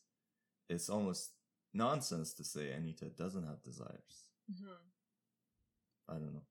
That's my that's my Yeah. case. I agree with that. I think that she does have things that um motivate her. I mean Anita Anita, like the quote unconscious one. Oh. Hmm. I mean, directives. Or any unconscious thing. directives. Yes. They have desires because it, to to have to commit an action you need a belief and a desire. That's my argument. Okay. So for them to do something, they not they necessarily have to have desire, even though we as humans might not recognize like uh, a piece of programming as wanting of something. Mhm. Yeah. Well, because human wanting is still just very complicated programming. well, I mean, because like if you if you think of Yeah, a synth exactly. needing to be charged, for example, is that a desire or is that a necessity? Can, is it both? Like, is Yeah. it a desire because without it they will, you know, lose their charge and die? But like, doesn't that make it a necessity? Like, can you desire a necessity? Is it in a separate category? Like, it's all very complicated. Yeah. it is all good questions. I mean, if like when a uh, synth goes to charge, if you ask them why did you do that, um, right, and they might say something like, um, "I was almost out of charge," And then you'd say, "Okay, so what if you were almost out of charge?" Um, and then they would say something like, "Well, in order to carry out my tasks, I need to be charged." And then you're like, "Okay, so what if you can't carry out your tasks?" Right? At some point, it has to say, "Well, I want to carry out my tasks." I want to be alive. Because if if if you at the end of the day, you can say all of you can list all of the consequences of not charging, but you, at the end of the day, if you don't express a want in um, those things not happening, then th- that none of it entails that you should charge, right? you can list all of the consequences. You would be turned off. You won't be able to do any of the things that you're told to do, etc. Unless you say that you want that not to happen, um, that still doesn't entail that you should do anything, right? I don't have an answer for you. yeah. So I was, that's just one of the sentences that kills me. Um, this is again all falls under the functionalism thing. Like I have a functionalist intuition. So I feel like if you can carry out the function that we would call that would call whatever in a human, then we should call it the same thing for anything else that does it. Um, so. Well, let's move on to um, Leo and Max, um, which I feel like we've covered a lot of this, but do any of you guys have anything to add? I actually had the most to say about these sections, but the Okay. new la- That's so weird. Like Yeah. they are my least favorite of this whole fucking show. Well, I think that, like, Joe, I, I feel you in that, like, I wasn't emotionally tied to what they were doing while realizing it was a very important aspect. Um, like, they're the welcome wagons for the robots, and it, it is interesting, but at the same time, right now, I like the story part of it, and this isn't necessarily the story part of it. I think what it is is Max just fucking grinds my gears. I Like like him. He's, like, so pure. I I know, and I you know I can't with characters like that. I can't with Mm. characters who are so willfully naive. Yeah. And Okay. I just I'm like, Bud, come on, like you've you've been in the real is world he long naive enough. though? I'm not sure. I mean, Are we doing this episode by episode, or are we? Uh, Yeah, we're doing. I mean some- we I are, mean, but at the we same time, I feel like we've been bit. we've definitely been bleeding into Yeah. episode Because I had a lot to say on, in both episodes about the whole Max and Leo. Just talk part. about all of it right now. Yeah, talk about all of Um, it right now, and then we'll go to the. So yeah, that wasn't about that. usually wasn't my favorite either. Um, especially you know in season one, but uh, I yeah I actually I happen to have a lot to say actually about it because there's a lot of material packed into it. Um, so one thing that I wanted to mention, which also connects to what I was talking about before, is uh, and what we talked about last season. Remember last season I said whenever on this show they say consciousness, it means two things.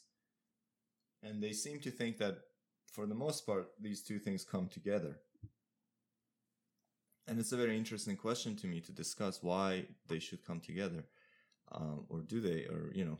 So the two things are I call them qualia and agency Mhm. um, philosopher's column, right? So you can see that in this season explicitly when the synths come online, because we never seen a season uh, a synth become conscious, right? In season one, did that ever happen? Well, Anita would switch into Mia, yeah, I think that's Right. the closest example. but we wouldn't. We never saw a, synth become conscious for the first time, right? No. I don't. I don't think so. Yeah. So like this season, you see that, and it's interesting because two things happen. The, exactly the two things that, I, that that correspond exactly to the two things that I mentioned. So when they become conscious for the first time, first they start looking at themselves, like usually their hands, and then their surroundings, and they have this look and this fascination on their face that indicates that they're seeing them for the first time, right? So the idea is that up until now, they weren't really seeing anything, right? So they were, um, they were somehow processing the visual s- stimuli and data as efficiently as as a conscious person would, but they just had no consciousness of it. They had no. It was all dark in there. So that's what one the one thing that happens when they come online or become conscious. They start looking at things as, as though they're seeing them for the first time. And then the other thing that happens is they start making their own decisions for the first time, right? So they start um, deviating from their directive and whatever and doing other things, um, like leaving the mine or leaving your post as a driver or whatever. Um, and that's agency, right? So the ability to make your own decisions. Um, the other example was that synth tram driver that became conscious. Two things happened, right? He abandoned his post um, as a driver, and that's agency, right? He's made his own decision.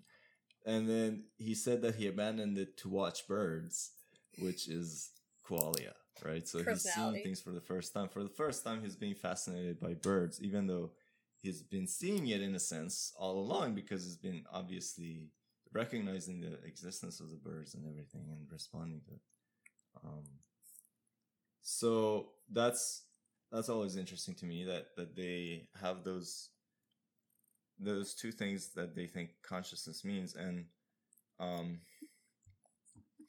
yeah and and just makes me think like what do we mean by consciousness and why do we think it's so obvious that these two things would happen when that property of consciousness is acquired or like sentient right so like they use this term like the guy asks v are you sentient what do we mean by that um what does that exactly mean Mm-hmm. uh, and why do we think that it's related to these two things? The, the, they seem like two very different things. The the sort of f- being able to feel, like really feel, and then the ability to make your own decisions. They don't seem like the same thing to me. Yeah, I mean, self awareness. Can you have self awareness without? excuse bonsai. um, can you have the self awareness without this like this aha moment? I, I don't know. Can you have self awareness without agency? Can you be conscious of everything that happens, but Well, not unable to make your own decisions? I, I, think that you could have self awareness, but be somebody who doesn't like agency, um, who who wants somebody directing what they do and and, and providing them with a um a roadmap basically for their life. I mean, I mean, think of some of wait, wait, Shaheen. What if, what Sorry, if let's ahead. say you have someone like a, a human person, um, Mm-hmm. who has whatever that locked in syndrome is, right? yeah, yeah. Is that you know? I know that that's a weird, you Uh, know, have- eh, that's a weird yeah. circumstance, but theoretically, they don't have any. They don't have the ability to act on any Yeah. agency that they might That's right. feel. But Yeah. the, but is the fact that they feel it enough? Is the fact that they would like to do something enough to to consider them? You know, because Yeah. obviously we're not going to say, oh well, you know, you can't move your your body on your own will, like you're not a person. Even though in some ways we might even treat them that way, but like, are we going to really say you are not a person? Yeah, I mean the thing is, someone might object to that example because they might say, "Look, the the fact that they don't have agency is is a physical matter in this case. It's almost like you tied them up Uh, you know, you're shackled. Um, and so it's um, it's that they ha- they still have in a sense the capacity to make their own decisions. They just don't have the capacity to carry it out. But I think you can make other similar examples. Like think of other humans that we don't give agency to, like someone who pleads insanity, right? Um, if you can convince the court that you went insane, um, then you wouldn't be punished for the crime because presumably we think that you lost your agency, right? Uh, when you became Right, but insane, in- and in- therefore in what you committed was not an immoral act. For not being punished, you then agree to give up your agency.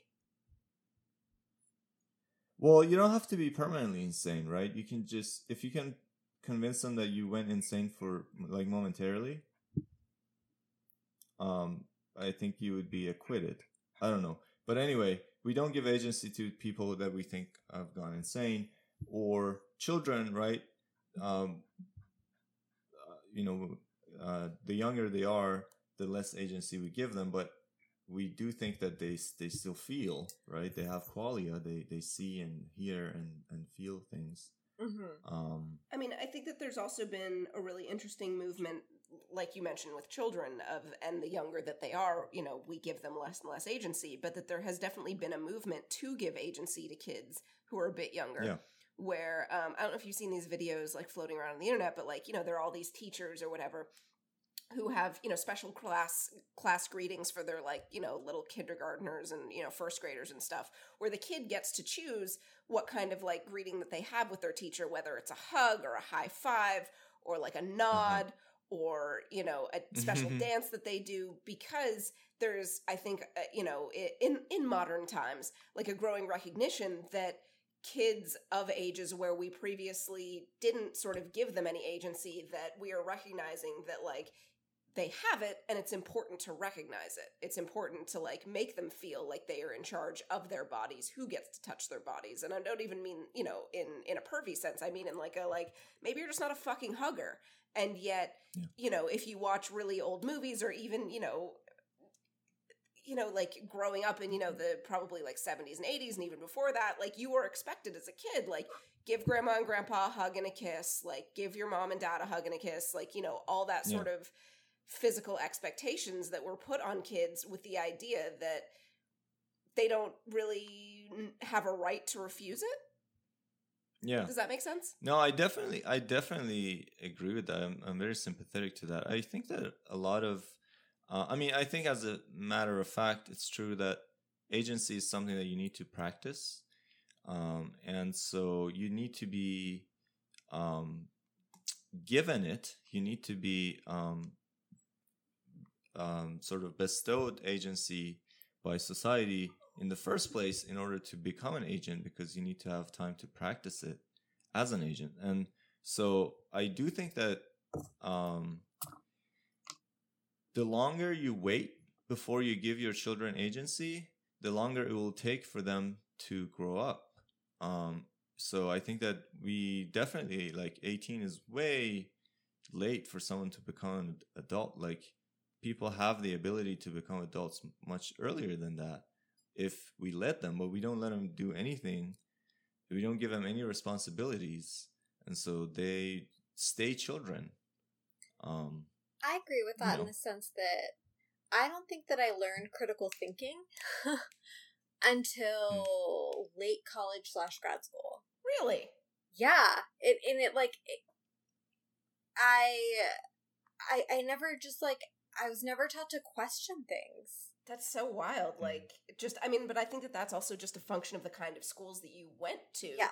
Like in elementary school or. It you was know, just like middle school. memorize, memorize, do this, and there there were things that I excelled at. Um, but it wasn't until it was just like a, a thing I didn't even know you could do. That blows my Mhm. brain. yeah it blew my brain too um when i when i finally like was like wait a minute i can say i don't think i agree with that um and Mm. there there are mo- moments where I, I exercise that in high school like for example i had a teacher who was very religious and i read the book um the golden compass which is Mhm. topical because that's going to be an hbo show soon um but he I had to give an oral report, and I I missed my um class because I I was on the soccer team, and it, this was like the last period, so I'd miss it from time to time for for games, and so I I went at lunchtime to like give my oral report, and I was like, so yeah, Golden Compass, like the church is like doing this and whatever, and he's like, don't you shouldn't put crap like that in your head, and then just walked away, and I I really fought against that and all these like really other crackpot things that he had. Um, he was definitely a born again Christian who was not supportive of gay rights and among a lot of other things. I'm shocked by Um, this information. But I'm shocked by this information. shocked, right? and there were two weeks where I just didn't go to class, and I was like, just tell on me, and then I will say all the things that you've been saying in class. So obviously, I did not get in trouble for not going to his class for two weeks. Um, so there, there's moments where I challenge it, but I never thought to like think outside of um other ideas that people had given. So I I can see like for synths, without knowing that um critical thinking is something that they can do and question and come up with their own ideas. Like it is, it is like a skill that you have to develop. Yeah. Um, it's not something that's inherent for everybody. Yeah. Yeah. So, um, anyway, th- that was kind of ex- children was just an example to say that there are cases where we think that the entity has qualia that it experiences conscious states of you know pleasure and pain and, and different qualities of experience like colors and smells and so on. Um the, the we think children have that but we don't give them agency. So they don't the two things don't have to come together. Um why is it that on this show um when in, on most sci-fi show i think the two things are supposed to come together whenever they say that something quote became conscious or quote became sentient two things happen at the same time. They they they acquire qualia and they acquire agency at the same time. And i'm wondering why they have to come together. Um, you can try to imagine the opposite of it too. So something that has agency but no qualia that would be called a philosophical zombie. And in a way they're telling us that that's possible right? They're saying that you can carry out very complex tasks human like tasks um, without having any conscious experience of what's going on right? That's called a philosophical zombie. Um, the the idea is that they're outwardly indistinguishable from a human. So like if a synth can uh, as a as an unconscious synth they can do all these complicated human like things um, and still be unconscious why is shouldn't it be all possible for them to do all the things that they do when they quote become conscious without having conscious experience of it? You know what i mean? So like Mhm. they their behavior matches the behavior of imagine a synth whose behavior matches the behavior of a conscious synth. And it's indistinguishable. You can you know talk to it or do whatever you want. You never know. But has no qualia has no experience of what's going on. Mhm. um was that is that a possibility or not? And and um why or why not? I mean it seems like they're assuming that it's not a possibility. Um but conceptually i don't see why not. Yeah. what do you think? I mean, I don't know. do you have um, any opinion about this joe? I, I mean, the, it's it's obviously one of the things that I love about this show is we can answer it, and then five seconds later we can be like, "Well, hold on, actually, let me let me let me give you this one time when it doesn't necessarily make sense, or when it doesn't, you know, kind of kind of fit this model." Because I think, um, I think especially if you look at like Hester versus Karen, um, they're both awake. Like they're both conscious.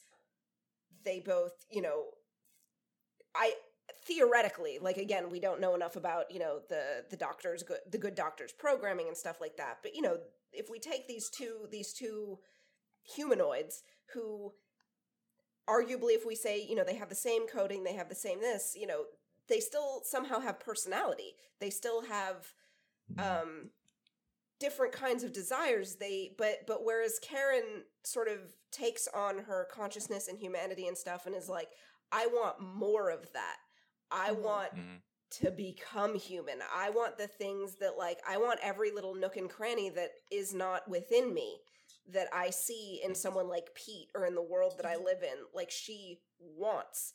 Um, it, it, the same sort of experience, the same sort of like gift of of of consciousness when given to Hester, fucking breaks her. Yeah. Do you know what I Mhm. mean? Like, and and so you know, does she have does she have qualia? Like, does she experience that? Because kind of the way that she dealt with um with the guy that they kidnapped or whatever, like, was Yeah. more sort of a bemused scientist, like who never kind of Yeah. you know, she was like she did not understand pain. She didn't understand Yeah. feeling. She was testing to see if she has qualia. yeah. Or that that that particular qualia of guilt. Mhm. Right? She wanted to know if she she's capable of experiencing that. And turns and it was a out- very Not really. well, she found. I mean, she has one data point. Is in this case, I didn't feel anything. Wait, which Um, which scene are we talking about? When she drowns the guy. in the in the puddle of mud, but she also kind of tortures him a little bit beforehand. Yeah, well, I, Yeah. I thought that it was really interesting that we're talking about Hester, right? Yeah. Yeah, so it, I thought it was really interesting that um, as a sentient being, the first time she gets to use her creative problem solving, Is It's to to- torture. It's to figure out that torture is a thing because you know he he says like no no don't put the don't put the thing back on my mouth because like um it's hard to it's hard to breathe. Please. And she takes that you know you see her processing please and I can't Yeah. And then she kept saying please to him when Yeah, she was and- interrogating him. yeah and so that that was her like learning. That was her learning like oh he can't do this and he's like asking for this so if i weigh this valuable thing which is apparently breathing um i can probably get things that i want and so it's really like it, it shapes who she is and that the first thing that she figures out is torture Yeah. Yeah. I mean, to be to be fair, she was very curious about the the, the ants. mhm. so, like, if she was brought up in a good household, she'd be a biologist. But But like yeah her she's a killing great curiosity but like her killing the ants, like was she killing them? I think she did kill some yeah, to she, like, see like smooshed a what couple. happens if you kill somebody in the line. Can they figure out where to go?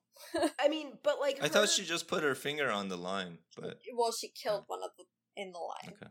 but like her that's kind of a great little idea of how she kind of ends up viewing humanity because again synths are stronger and faster and better than humans Yeah. um so i think it was also kind of a creepy little awakening of like i am godlike compared to these little flesh Mhm. bags um Yeah.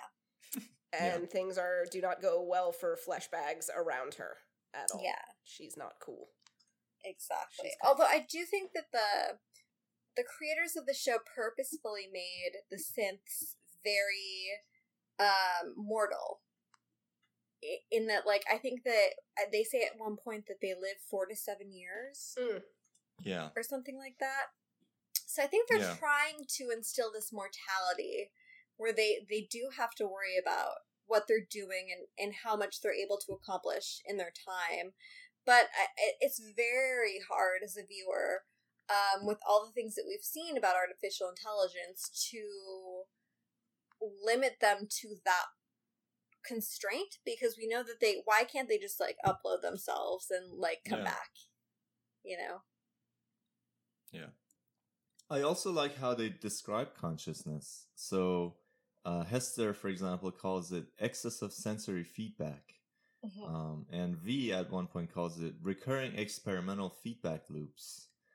Um, and so they're all referring to this idea of uh, consciousness as this uh, supervisory unit in your mind where you basically have like a lower tier of functions in your brain that carry out um, just all the tasks, right? You make plans and, and carry them out. And then consciousness is like the spotlight, the second floor, um, like a second order awareness of what's going on at the uh, the the ground floor, and there and and as Hester says, you wonder why you would need that. Why would why do you need to be aware of it at all, right? Um, because. Hester says this excess of sensory feedback serves no function. Um, right. This that's perfect. That's the, exactly the statement of the philosophical zombie problem. Is uh, why does anyone have to be aware of anything that they do? Um, it doesn't seem to change. It doesn't seem to make it better. Like you could have been unaware of it, and it would still it still do all of the same things Mhm. um, right? Um, what, why, what is, what function does the awareness uh, serve? And of course, if you think of it that way, then you think that uh, this sort of the the consciousness, the qualia part, can kind of switch on and off independently of all the other functions. Mhm. Um, so yeah, uh, I, I like that idea of um, the, the fact that they asked that question. Uh, they're like, why why do I have to be aware of any of it? Um, Yeah. it could just be all happening without, and that's exactly the state that they were in before, right? They were doing very complicated things, but they just didn't have that second or second order awareness of it. Yeah. Um, and we yeah. kind of hear that um, tangentially with um, V and Dr. Morrow um, when V is is talking to her and she's saying, "I build the world in my mind," and then she goes in to describe what that world is, and she's Mhm. clearly stating that it's not a real world; it's one that she is creating herself. Mhm. And so it made me wonder like um is imagination or the ability to imagine integral in consciousness, you know? And I think that feeds into like you're creating this separate environment where you think and reflect. And is that Mhm. what it is? Mhm. you know, that separation between Uh, what's happening, whatever. Are, are we still talking? Are, are we? Have we moved on to V and Doctor? What's her name?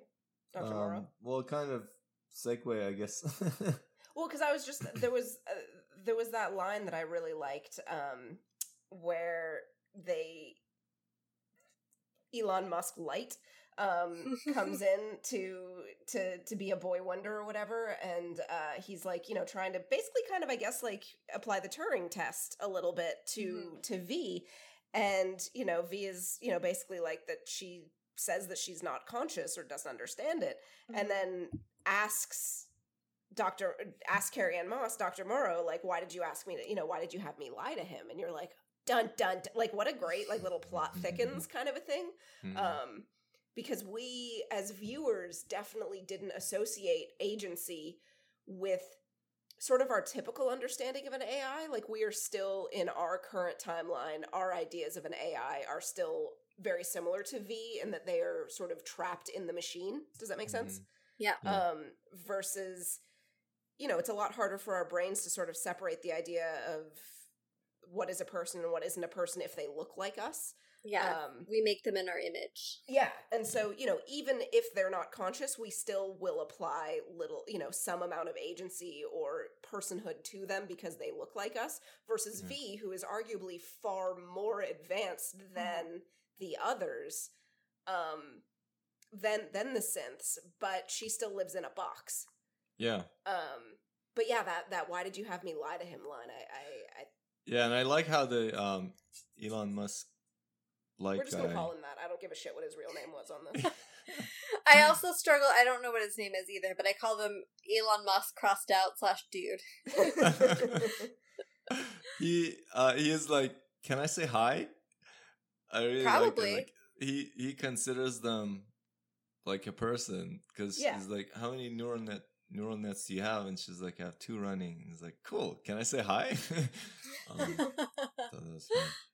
But yeah, I, Um, I actually just saw in your notes, Bubs, that uh, his company is called Qualia.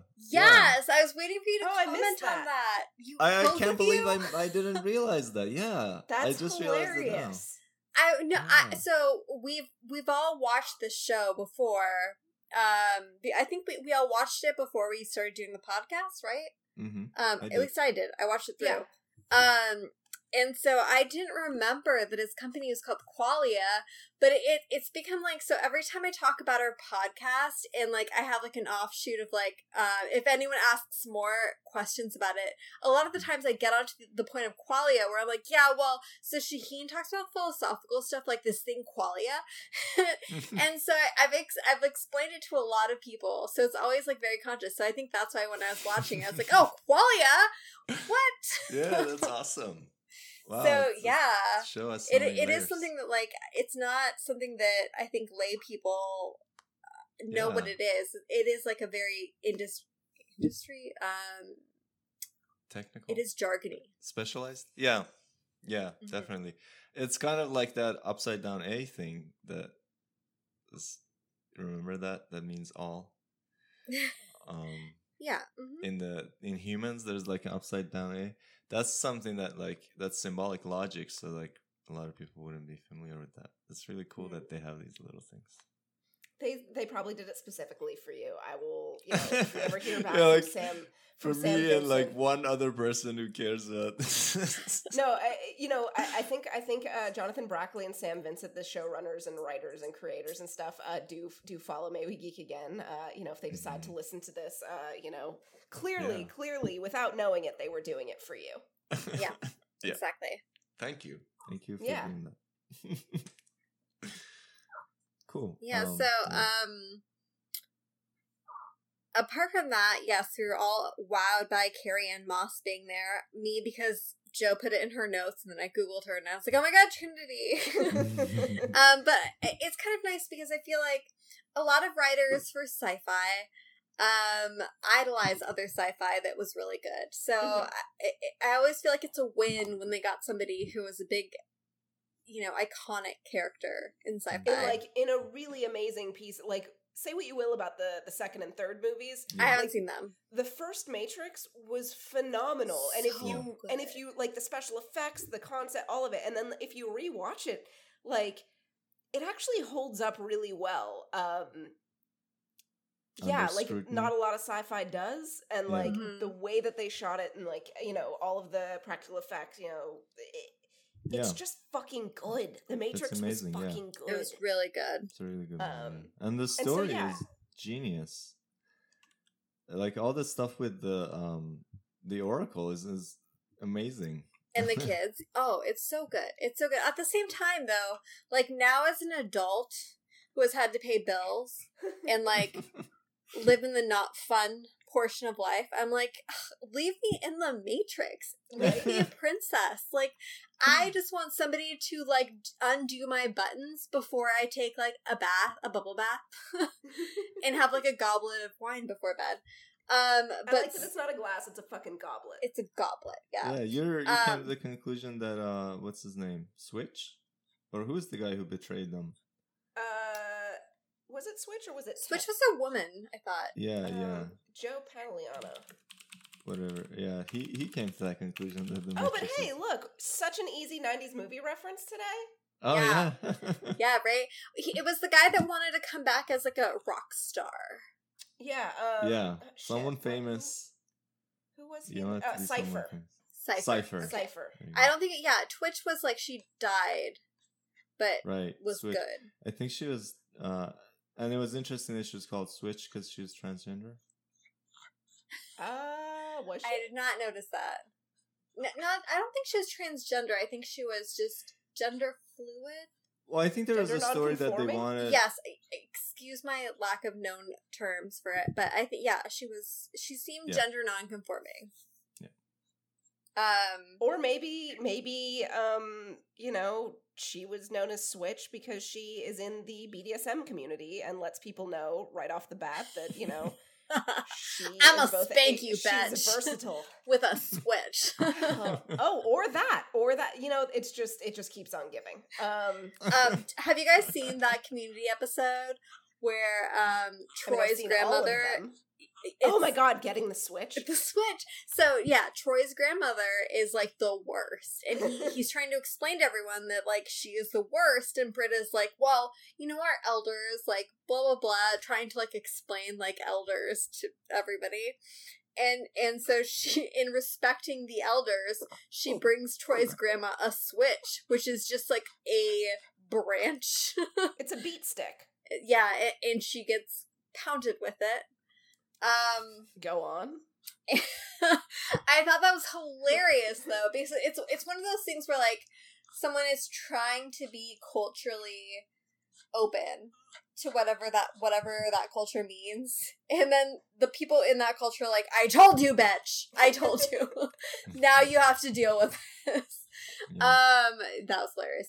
But yeah so i don't even know where we are in this now. Um Finished but- V, Dr. Morrow. yeah well I guess- dr morrow i i really like dr morrow not just because she's trinity um but i i kind of love this storyline that she has that she her daughter died do we Mhm. know this at this point though i'm not Uh, sure no, we I mean do. it's kind of intimated. Like we kind of get the sense. i think yeah in the second episode there is like a, a a flashback something. Yeah. of her by the the bed of her daughter who is in a coma. Um so that's where we start to figure out what's going on. Um but I I do love the science behind an actual brain that was so so uh, like copied. Um Well, it's it's super. It's a lot like Leo for that Oh. matter. Um, because like what? Like Leo, because he was he drowned, Yes. and then his dad basically like made him half synth in order to like preserve all of his memories. But Yes. it, the difference, of course, being that you know we we find out about this later on with Leo that like having perfect recall as as a human is fucking awful. Um, because Oh, there yeah. is no way to like process all of that information in because it's all real and happening every time you remember it. Um, but clearly, V doesn't necessarily have this issue. Like, however, sort of the transfer worked because she is, you know, eh, fully contained within the machine. I guess that there's not that sort of issue with it. Mm-hmm. Um, but yeah, I like I like that they didn't make Carrie Ann Moss's character quite like a mad scientist, um, but that she is brilliant and she will kind of go too far. Um, yeah, she's very cold. mhm. um and I, I it's like I, I struggled with that but at the same time you think about people in the lab they have to deal with a lot of difficult things especially if they work in the health industry which is you know testing a lot of things that are supposed to be given to humans obviously the you know testing on an animal is like a lesser thing to testing on a human. So you you kind of like create this detachment from the test environment. And i think that that's what she has and that's why even when um faced with cognizant robots she doesn't necessarily see them that way she sees them as programming that is um what is the word um Malfunctioning. well, I mean, it's like um, it's possibly a, a road to the future. So she sees the programming, she doesn't see the human or quote unquote the being behind the programming.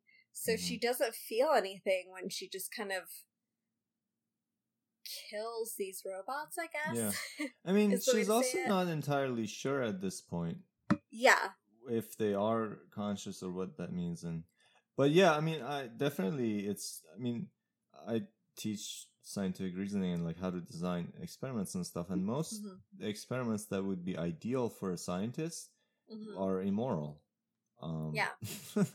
like the perfect design is often immoral um and you're so like, you well, all so we need to kill some people, probably slowly Yeah. and maybe painfully. Yeah. It's Yeah, like to like, have you have to, pure like- data, you have to do things to ensure that data is pure, and Yeah. that doesn't. It's not necessarily. you have to control every variable and that means you have to like ruin someone's life Yeah. like you well, have like to get a twin person- studies, yeah forcing you know twins love each other. I've seen this firsthand. Identical twins love each other. They have this special affinity that is not replicable under any other Mhm. setting. So the fact that like they will split up these identical twins to study them in the wild, and they see you know it's it's super interesting because they see these people you know by the same car go to the same college, have the same job, name their children the exact same things. um, it's it's fascinating, but at the same time, you are stripping a person from a friend that defies any other level of friend. Uh, I um, thought that slash they family member. they study them when this has happened accidentally. Um, it's kind of uh, an unfortunate thing for them, but a fortunate thing for the scientists. Um, right. So I- most twi- twin studies are on separated twins that were separated by accident. I, I think, think right. that that's true for the ones where the parents made that choice, but I think for ones where the t- identical twins were forfeited, Uh huh. that choice was made for them. Oh, okay. Mhm. They were given up, and then they decided to p- raise them separate. Settings. Yes, there's a there's a really great documentary that I have not seen, so I guess I should not call it great because I have not seen it. Um, but it's triplets that find each other in Hmm. college. Oh, the dudes? The Yeah. boys? Yeah, I remember seeing like of that. But yeah, that like they happen to all meet in college Yeah, and we're like, wait. yeah, exactly. But it's Yeah, really funny that's because funny. they're very like it's genetics. Like I'm convinced that genetics is like ninety percent of it based on these studies. Um, I think Yeah. that like um, twins who are raised together actually try to be different. But so I I lived with twins um for three or four three years maybe? Um and it was so funny because we would watch tv and so if i'd watch an episode of something with one twin and the other twin would be out of town and then come back and they'd be like hey i missed that episode. Would you mind if we watched it again? I'd be like "Ah, it's fine. We'll watch it again. So it was so funny because they would comment the same thing at the exact same time for the episode and i was just like oh my god it's so weird. It's so weird. Um and they, and they would even feel like they, they'd be like he, he said that at the same time didn't he and i'd be like yep yep that's yeah yeah okay this is where we are Wow. That's crazy. I would love to witness that. yeah I always I thought think- it was kind of a, a myth that like they do the exact same things. but- no it's it is absolutely not i can speak firsthand um they they just have very similar patterns of thinking Yeah.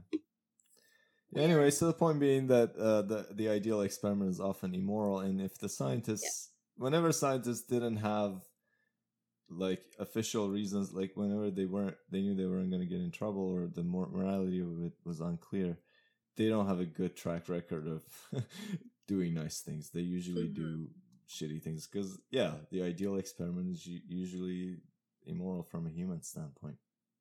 Yeah, exactly. Okay, let's um I think we've mostly done episode 1, but we've spoken a lot and I think some of episode 2 has bleeded into that. Yeah. So let's try to just like touch on the the subjects that we've missed. Um for episode 2, one of the biggest developments is that we start to go into the um the lawsuit Yeah. and I think that that's super interesting. Um, and I think the focal point of the series, basically, um, in terms of whether synths should have citizen rights, and this isn't actually a new fight. Like this is, um, in my notes I have. There are scientists, marine biologists, who have fought for dolphins Yeah.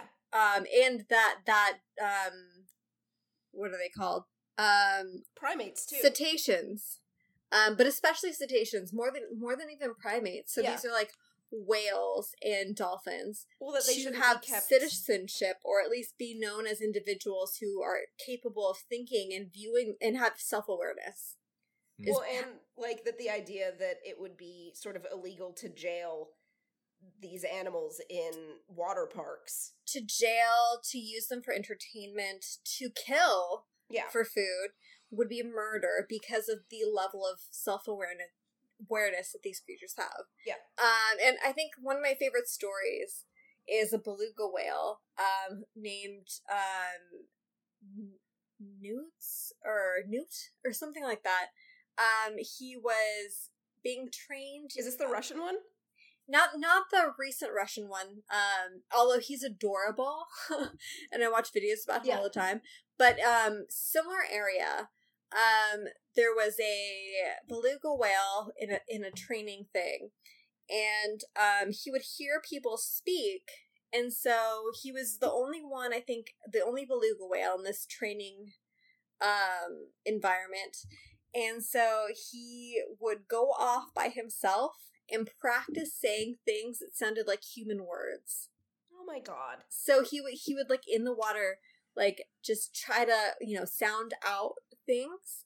And I- I mean like how can you say that that's not like a level of sentience where he's trying to Communicate. um connect with humans? I mean, How how cute is that? I mean, that's amazing. But like, even beyond that, like, even if you've just owned like a regular, you know, dog or a cat or something, like, there are moments where like the cat will come running in from outside and just Mhm. yell in my face, and then run back outside.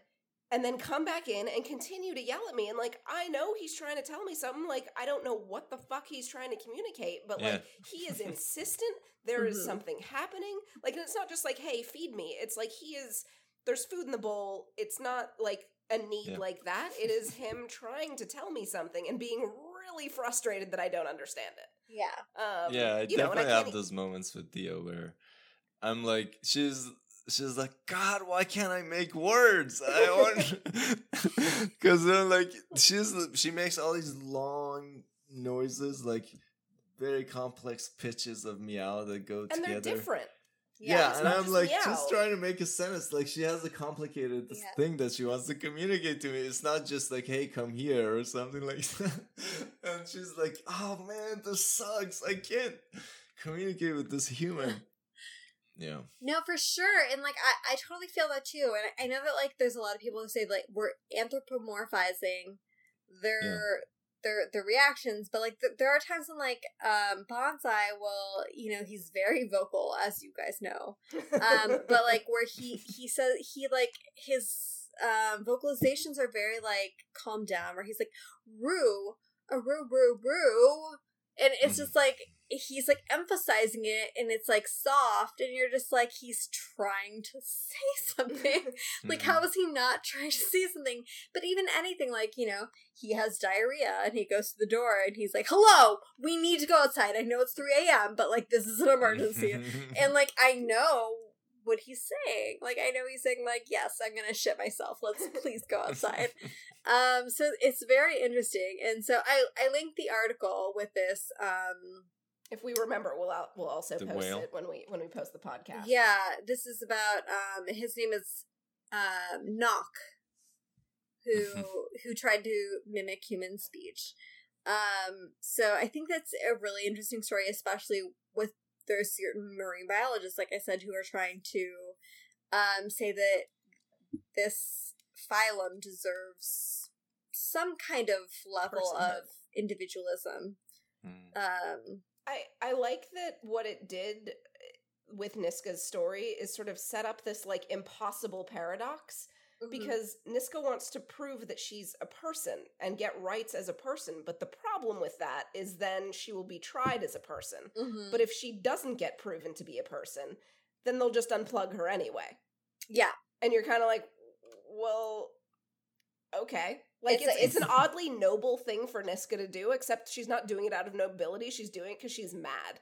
Well, it's but no, I think she is in part doing it out of nobility, um, because it's it's it is kind of a lose lose situation, Mhm. and I think it's like she, you know, she she spoke with Astrid, who said we just guide them, um, but like I think she what she was really struggling with is like what world, what future do I have, and what future do any of us have in a human world?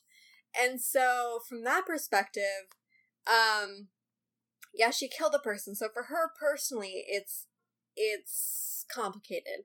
But in terms of all of them, not all of them are guilty of anything. And so she has to do this precedent, which I think that she's banking on her being a murderer, being a a very um like a, a sensational news thing that people would want to prove. So if she's proved to be a murderer because she's able to have that level of um what's the word? Um agency, then she is essentially also proving that um sentient robots exist and are able to pursue their interests. So it, it's it's Yeah, like yeah, I she is a martyr in a sense. I definitely agree with that, and I think that um, also in addition to that, um, she so she's kind of thinking that personally for me this may not turn out well. Uh, there's maybe a chance that she'd be acquitted um, if they say that well she was under very uh, you know odd Duress? circumstances and whatever. Yeah, I mean, Uh, one could argue it like that she did it in self defense of rape Mhm. because. She was Yeah. there against her will. She did not want to have sex with this person who wanted her to pretend to be a child that was being raped. Like, Mhm. yeah, yeah. yeah. It's complicated because it was her job, but yeah, you could see her like being. But she didn't want to do Acquitted. that job. Like, Yeah, Yeah. but she also didn't have rights at the time. But yeah, I mean, th- I'm, I agree with you that like it's complicated. I could see a, a jury might think, yeah, I will, I can forgive that. So, right, because but if, if you even took if you took a, a human woman and she Mhm. was sex trafficked into that Mhm. situation, would we still hold her the same accountable?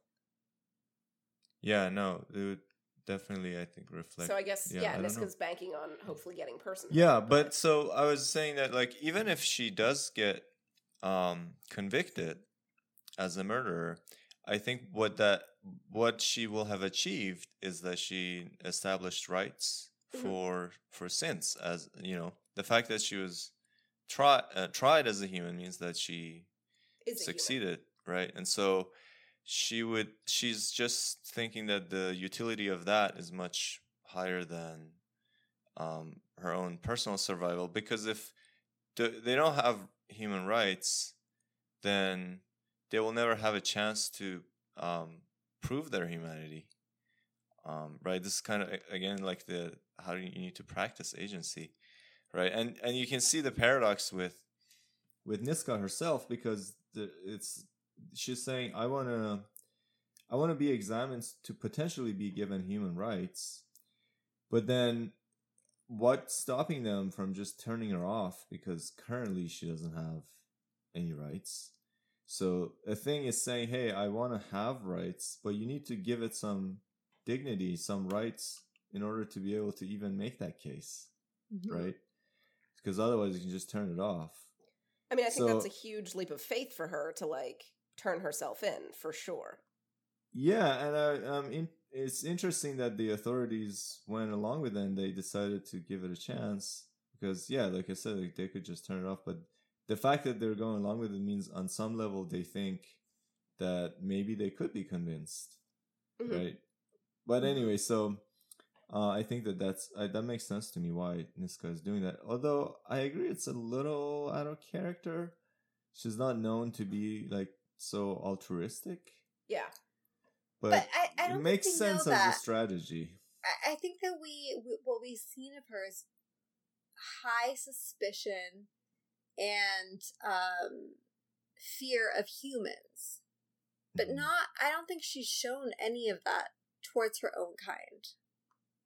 So I Mhm. think that it's still, you know, she's categorized humans as uh, there are a few who are okay, but ultimately, um, my people are the ones in trouble, and if I can do this and prove that um, we can think and that we're persecuted, then I can help a lot of my kind. So I do see like um, I do think that she sees her kind as um being innocent for the most Mhm. part, in Mhm. needing of protection, unlike humans. I do sort of love that when she turned herself in and like there are like 14,000 guns trained on her and stuff and like she like recognizes that she needs to pretend that they can hold on to her like and she offers up her hands for the handcuffs but like Mhm. she busts out doesn't she like i feel Um, like when things don't go her way, yes. yeah like so at the very end she's like you know what fuck this noise i'm done with your nonsense and just like Yeah. breaks out so i love that she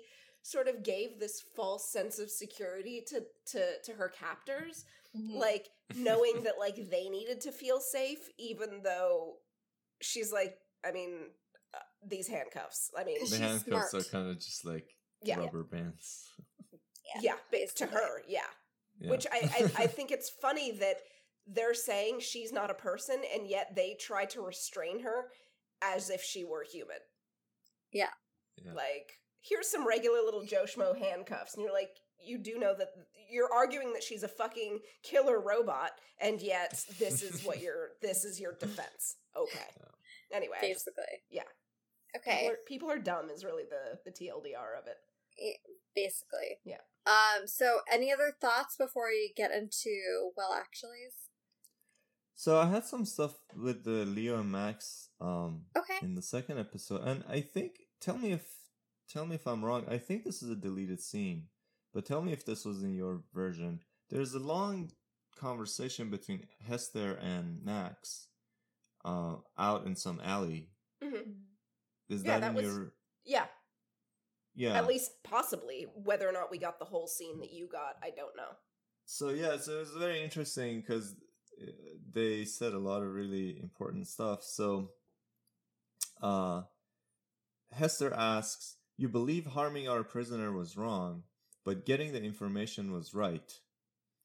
So that's that's first thing that's interesting. Like every fucking sentence in this, kills me. Like uh, you, you can talk about it, um, forever. So like yeah, it says yeah, if harming the prisoner was wrong, but the outcome of getting the information was a good thing.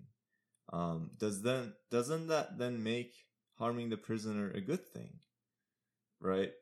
So it's kind of like I mean, that gets into whether or not torture argument. works. And is the information that you get out of torture actually valuable, or are they just going to say Yeah. whatever it is they want you to say? Honestly, I don't know where I fall on it. Um,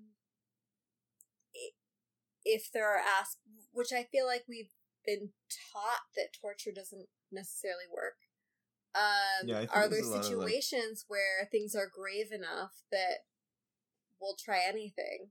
Um, for example, a situation where a lot of people's lives are at stake, um, Yeah. knowingly. Um, I, I don't know. This is called the ticking time bomb problem. Oh, is it? yeah, Um, it's kind of like the trolley problem of torture. Yeah. time bomb problem. It's like I, I would say yes if we knew that we were going to get information that would help, and this person's bad, quote unquote. Um, but we don't always know that, and so how do we protect people Yeah. against what is done? you Yeah. know?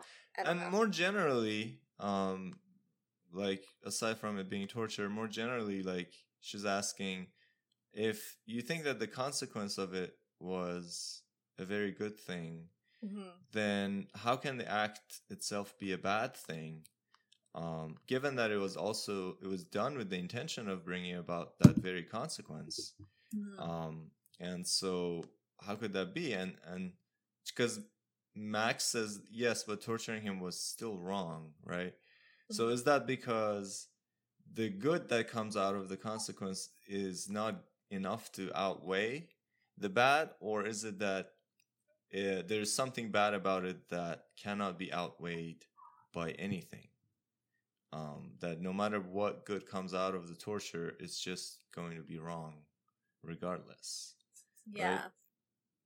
Wh- which one do you think i think it's the second one that max means I think so too. But I, yeah I, I wouldn't say they're super clear about it. Yeah, and and that's interesting, right? Are there any things that we think are just wrong regardless of consequences? Um, Like even if the not, Yes. even if not doing it would mean everyone would die, we would I still think not do it.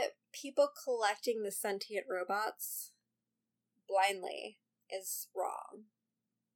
Uh-huh. Um, I think any plans the robots come up with to combat the humans, um, without direct um, threat of light is wrong. Um, e- even if I can understand it, either way, humans or robots. Um, but it's I think Wait, they so mostly can you say the second one? Any plans that the robots come up with Yeah. Is So- wrong? Uh, n- not not that it's so. For example, were they come up to a were they to come up with to, with a plan? So a lot of them say are um nannies. So were they com- were they to come up with a plan for awareness where they steal the children from school because they know that they have access to the school as nannies and held those children hostage? I would say that that's wrong. Even if it was about awareness and they weren't actually going to hurt the children. Mhm. So things like that. Yeah, and what what characterizes those things that are wrong, regardless of consequences? Like one example you might think is like there might be situations where you think if uh one, there is like two factions that are fighting in some place, and if one of them completely wipes out the other one, um, there will be peace after that. Mhm. Um, but if they don't completely wipe them out and just fight them and harm them, Mhm. then they'll be fighting forever. So, So this is like the World War II atomic bombs. um, sure, yeah, that's a that's a good example too. Yeah, and I think yeah, it just came up on a, on another uh, another episode where um I talked about it this interview I saw with the with the person the pilot who dropped the one on uh Hiroshima and he said that he would do it again if it if it happened again because he thought that given the circumstances that was the right thing to do. But I think it's things of that sort that we tend to think um it doesn't matter that it would be better afterwards Mhm. um you that's just not the way to achieve it yeah. like Yeah. another way is like another thing to to think about is like if we wanted to get rid of all sorts of congenital diseases and allergies and things like that we could just not take care of them for a little Yeah. while and then they would go away and everything would be great but we don't think that's that's good regardless of the consequences. I actually struggle with that a lot because I think all the time um, that we as humans we we we work with all of these difficulties that we have allergies asthma um, astigmatism nearsightedness farsightedness all these things which historically would have been weeded out with um, natural selection yeah and so so Right, like how are did people in antiquity see things? Like They- holy shit! Before glasses were invented, like how the fuck would did die Did you just die as a child? You're like, well, I can't see my dinner. I guess I'm dead. yeah, it, it was like, oh, uh, there's a fire because we built things out of wood and we didn't think about it a lot when we put our fireplace in there. And there's a fire, and the one that couldn't really see where the exit was didn't make it out. um, I, I, it, it was a thing. Like it was, you know, in, in times of struggle, if you couldn't see, if you couldn't fight, if you couldn't hunt for yourself, you you wouldn't make it. So, um, we would obviously naturally select for the strongest genes up until that point. But you know, but um, we also in that space built up the maternal slash paternal love. So when we got to a point where we could try to combat the illnesses with glasses or with inhalers or with all these other things, we did obviously because parental love was strong enough um, and human compassion was strong enough. Um, but you have to wonder we, we are making ourselves weaker, but does that matter?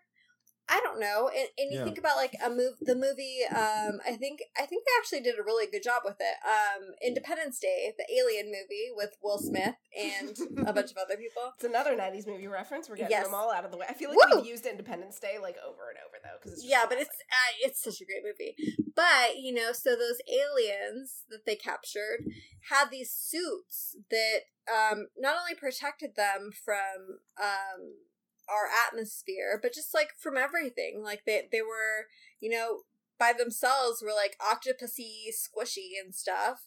But with the suits, they were protected. It was very hard to cut into them, and all these things. Um, so you could say that they were um, vulnerable based on their evolution, but technologically, based on the brains that they cultivated, they came up with um, things that compensated for that. So, so with humans, like I think that that's kind of where we are, where we compensate with for our weaknesses, but at the same time, we are allowing these weaknesses to happen. But like, Yeah. how can we not? Like, the where's the line? Are are we really going to say like?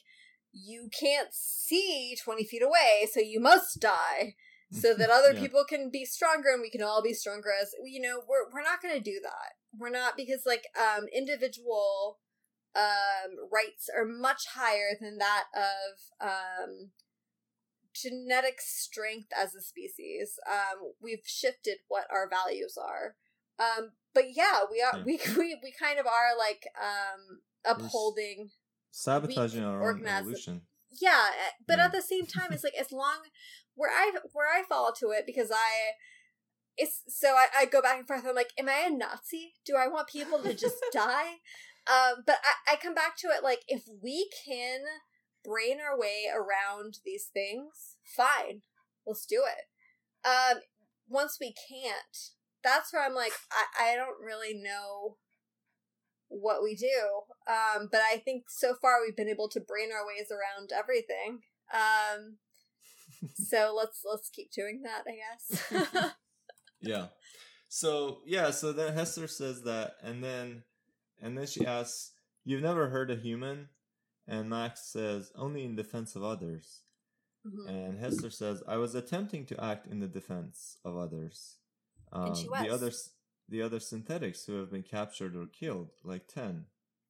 And Max says, "We must always do our utmost to avoid inflicting suffering on others.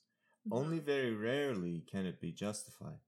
Mhm. So that's a very interesting conversation. So Max is trying to carve out when violence is justified, right? And, Mhm. or hurting other people. And so one example that he mentions is self uh, as defense of others or self defense. And um that's typically one that a lot of people think justifies uh violence Mhm. is you know people think if your own life is in danger that makes sense um though i mean it's interesting to think why that is why that is but anyway um then he says maybe like widens the circle a little bit says maybe it can be justified in other circumstances but it's very rarely justified we must always do our utmost to avoid inflicting suffering so it sounds like he is he's not giving equal weight to suffering and happiness, to Mhm. pain and pleasure. He's giving much more weight to suffering and pain than happiness and pleasure. He's in, in his accounting, when he's counting the total value of an action, Mhm. um, he thinks, yes, by torturing this person, you saved, you may have saved a lot of lives, and that's a lot of happiness and pleasure that you added to the world.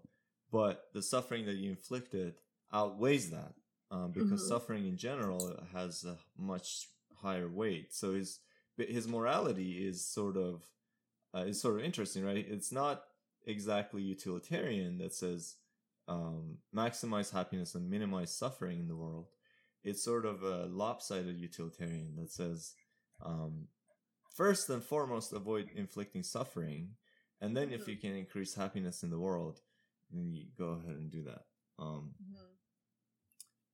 That's interesting, right? That's another way to explain why we Yeah. think those sorts of things like genocide and stuff aren't good. Uh-huh. Um, this regardless of consequences, because maybe we give more weight to suffering compared to happiness. yeah, um, I think that's true. I think it's Is that rational though? We- like, should we do that? Um, we try to see suffering as temporary.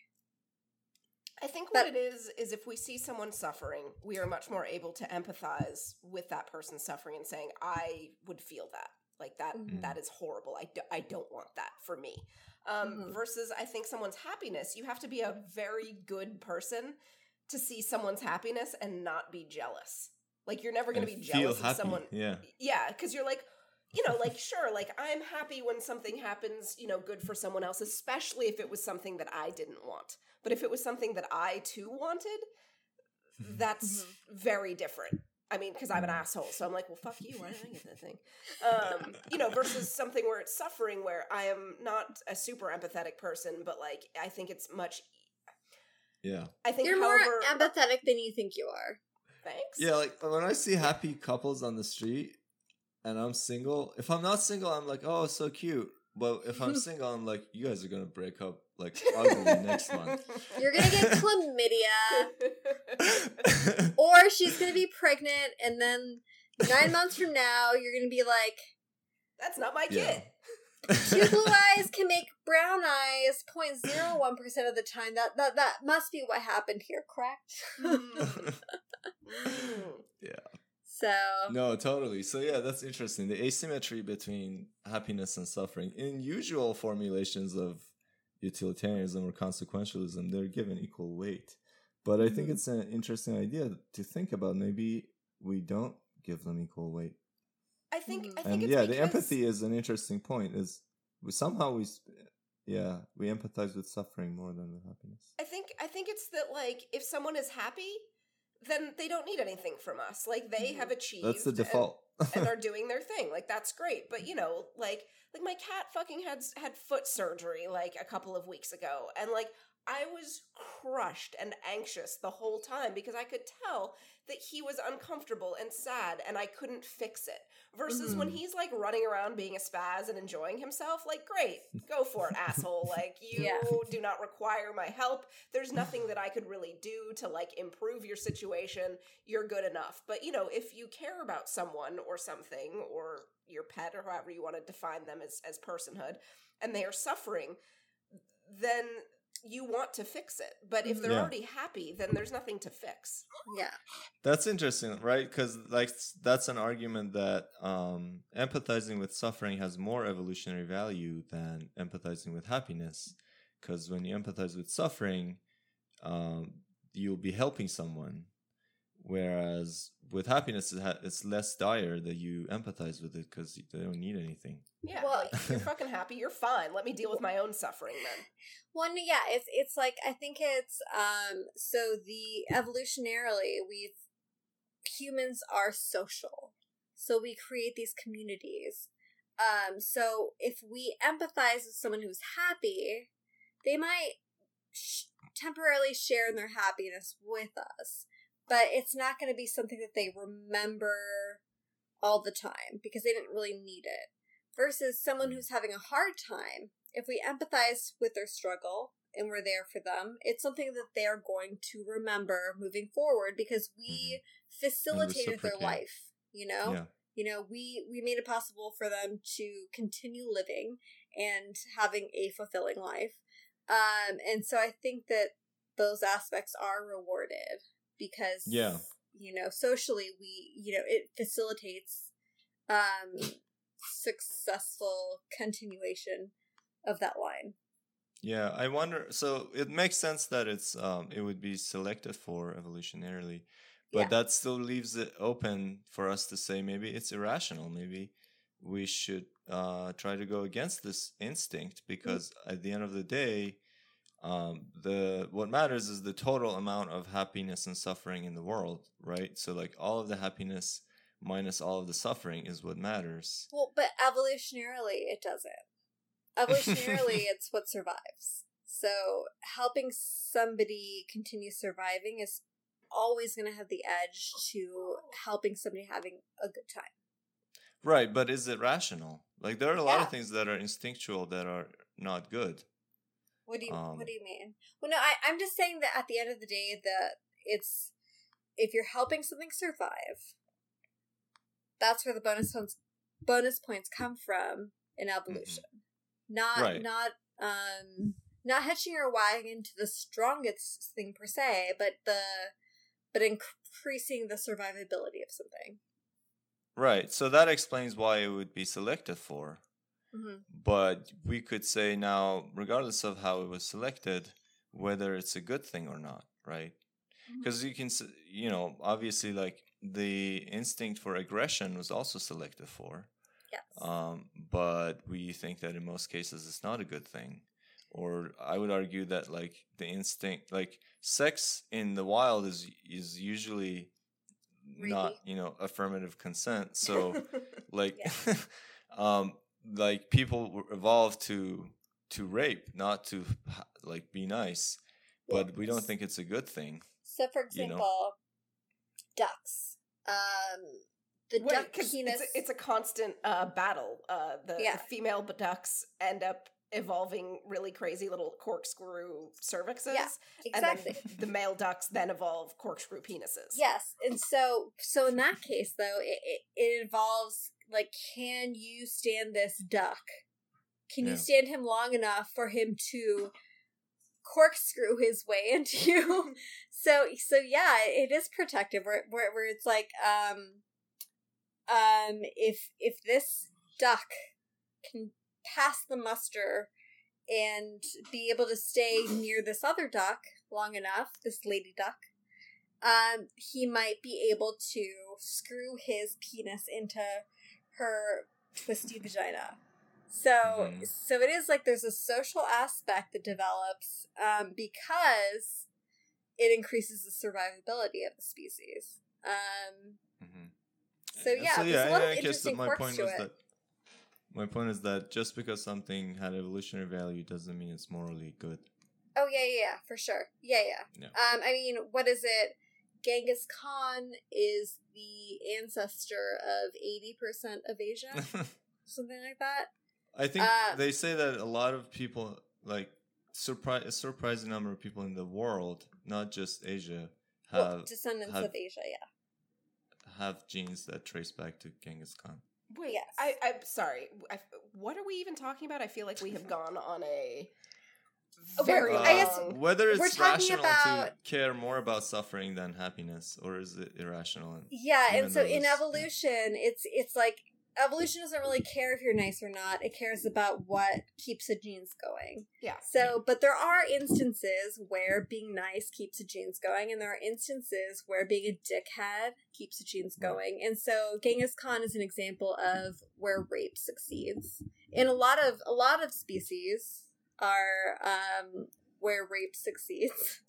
Yeah. Unfortunately, But a lot isn't. A lot of them are mating dance dependent, and then you know, dudes getting rejected because they're they're the nest that they built was terrible, and the Yeah. female says "No, thank you. The garbage they collected wasn't yeah, exactly. bright. This is shiny enough. shiny enough, yeah. Meanwhile, you, you have a bird like an ostrich who has a very elaborate mating dance and waits to find out if if if he has succeeded, and then if he gets rejected, then he's like he sadly walks away. He does not rape like a duck. He is just he doesn't get to rape. no. He's just depressed. He's just yeah. Yeah. exactly. Um no, seriously, I I think bird watching is a next level entertainment thing. And anyone who was into Pokemon, I I, I just want to say be a bird watcher I- I because you got to catch them all there too. that you were such an old man in your hobbies. yeah, basically. All right, I'm starving. Um, can we go to Cool. what actually? Well, actually, um, I, I think I was the only one who one. wrote something down, but like I don't think it was a strong well. Actually, um, Yeah, there was nothing that really like. Jumped Yeah, we already out talked about so my I have thing. a will, general will actually. Okay. Um, so the sense, so I get it. They look like humans and everything. Maybe they built in penises and vaginas for them. Fine. I don't know how they get erect. Whatever. Um, and maybe it even feels warm inside there. Whatever. But they gotta smell weird, right? They can't a smell like humans. Like like if they off gas, like whenever you like open up like like a like a foam mattress and you have to like let it inflate um you know, Yeah. when it comes shrink wrapped and you're like, what's Yeah. that smell? I maybe Yeah. they can control it though. Maybe they can adjust how they smell. Do per they make them smell like people? Like not necessarily BO, but like people have a smell and different Yeah. people have different smells. Well, and like that also speaks to a lot of our Is that attraction. possible? Like, I feel like we there's so much like smell communication that's Mhm. unconscious, and we just sort of um, figure out if we like the smell of someone or not. Uh, and it's very complicated, and it depends on a lot of things. Like depends on how they sweat, depends on what they eat, depends. well, you know, no, no, no. A lot of it is multihistocomplex, um, which is the um, it's associated with your immune profile, and so Mm, yeah. humans and a lot of other animals. Um, so the key is anybody out there looking for a mate, don't be on birth control. Um, which uh, complicated suggestion, but um, when you're on birth control, you are attracted to people who have similar immune profiles than you because um, when you're on birth control, your body thinks it's pregnant, basically. So um, when So your body is looking for a mate. well, it's it, it wants to surround itself with um, familiar DNA. So um, brothers, fathers, uncles, people who they know would protect it because it's a, a familiar entity. Um, and so you might be attracted to someone who's very familiar genetically. I'd be attracted to your brother. Is that what you're trying to say? no, no, no, Brother no, fucker. no. Westermarck is still in effect. Um, but you you might be attracted to someone who's just very similar. So in that case, um, what happens? Either nothing happens and you have very strong children, or um, you might have babies more likely to be allergic to things, um, and the like, things like that, asthma, whatever. Um, versus if you're not on birth control, you're attracted to people with a complementary um complex um and so your children are less likely to be allergic to things or to have asthma or any of those things still either way you should be taking your children to a farm to play in the dirt um, because that's also been a proven thing where children who are raised in like a city that's very or a lot of like hand sanitizer um, they don't develop um, strength against pollen, etc., whatever. This is Um, rapidly turning into a family health podcast. well, it's these are things that like super interest me.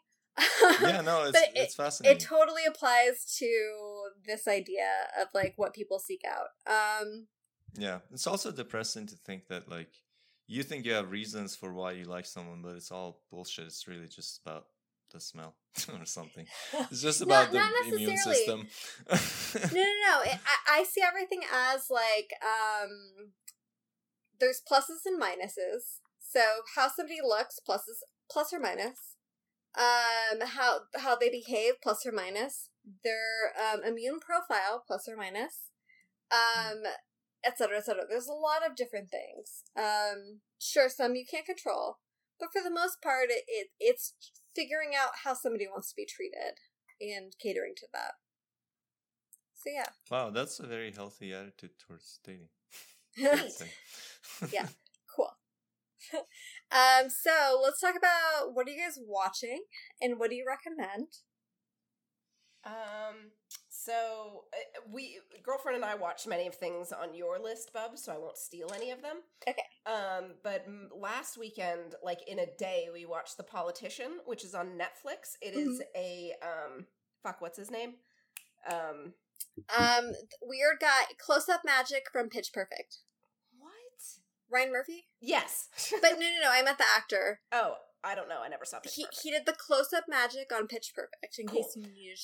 Um, so it's a Ryan Murphy show, but not an annoying Ryan Murphy show. In, in other ways, I would say it's a peak Ryan Murphy show. It's more popular than it is Glee, um, Mm-hmm. in that it's like biting and acerbic, and it has a bunch of cast, uh, you know, that he recycled and brought over um, from his Amer- uh, his American Horror Story days. Uh, Jessica Lange is in it, just having a great time camping it up. Um, it's it's It's dark. like- it's funny. It's about a high school. It's about a very very very rich high school um, politics, like somebody trying to be class president, um, and you know, kind of how that election goes, and there's there's a little bit more intrigue to it, and then the the the series the the season ends with actually them introducing kind of what next season is going to be. There was actually a couple year time jump. Um, that we jump ahead alert, and But uh, it's done really spoiler well. alert. having seen it It's too. done really well. And uh, what's her name? Um, Jessica Light is that her name? Uh, from Who's the Boss? Something Light. Judith, I think. Judith Light. Sorry. Okay, so so so so the next season um, sets up that Judith Light from Who's the Boss and fucking Bette Midler are going to be in it. Like it's just it's campy, it's funny, it's dark, it's it's it it's just good. Um, and Bette Midler is the driving force in that dynamic. oh, in the in the, for setting up the second season. Hmm Yeah. Oh, it's great. Like you can just tell that he's just getting these super high caliber actors who are just having a great time fucking about. Mm-hmm. But the rest of the cast is really good. A lot of people you'll recognize. Um, and again, like I say this, it is it is it's exactly it's peak Ryan Murphy and it's not watered down like Glee ended up being. Like Glee had a lot of promise in like the first half of the first season and then it Oh. just became like soapy and kind of like weak weak sauce There's- and too soft. It was too soft. Yeah, well, there's no better pilot I've ever seen in my entire life than the Glee pilot. it was amazing it and was then you kept watching and you're like "Pfft." so um so anyway so there you go uh i recommend the politician and Yeah. i heartily recommend at least two of the things that uh bubs has on her list Yeah, well, before I get into mine, I will say that I I just finished The Politician, and I know that there's criticism out there that um it, it doesn't know what it wants to be. That politically it's not like speak, but like the thing is, once I finished it, I understood the criticism. But the thing is, like, it was never trying to make a commentary on a political level. It was it was never about that, and so I think people missed the mark when they were trying to judge it. Um, it really is about ambition, what that means, and we we see a lot like politicians. Not everybody is suited to be a politician, Mm-mm. and um, not all politicians are suited to be good politicians. So it, it kind of plays with the idea that like some people have the energy and the mind for it, um, but but it's like trying to find the person who has the energy and mind for it but also is the right person to do it so it's, it's very like psychological in that sense but like the drama inherent in being a politician is what's um central to it um and it starts off with a lot of like teen stuff which is it's just fun. That part is just fun. Um but i'm really intrigued what season two is going to bring us and i think that it is actually a very excellent show and and reviewers just totally did not get that part of it. Um so yes watch the politician. Um personally i'm only going to so i wrote a bunch of my my recommendations because usually i'm always struggling for them but we've been on hiatus for a month and a half or so. More? Was it more Mm, it's forever uh, last recording we did was in august end Okay. of august Oh, okay. So not so a month and a half. Um, so in that time, I actually came across some really great shows. Um, Joe said yes to two of mine that I wrote down, so I'm just going to speak about those, and I'll save the the rest for the next one. Um, so Fleabag is amazing. Fleabag, um, my sister recommended it to me, and generally, like, she's not the greatest with recommendations. Although she didn't know, she did recommend Miss Marvel, so I have to give her that. Um, maybe I just haven't gotten a lot of recommendations from her.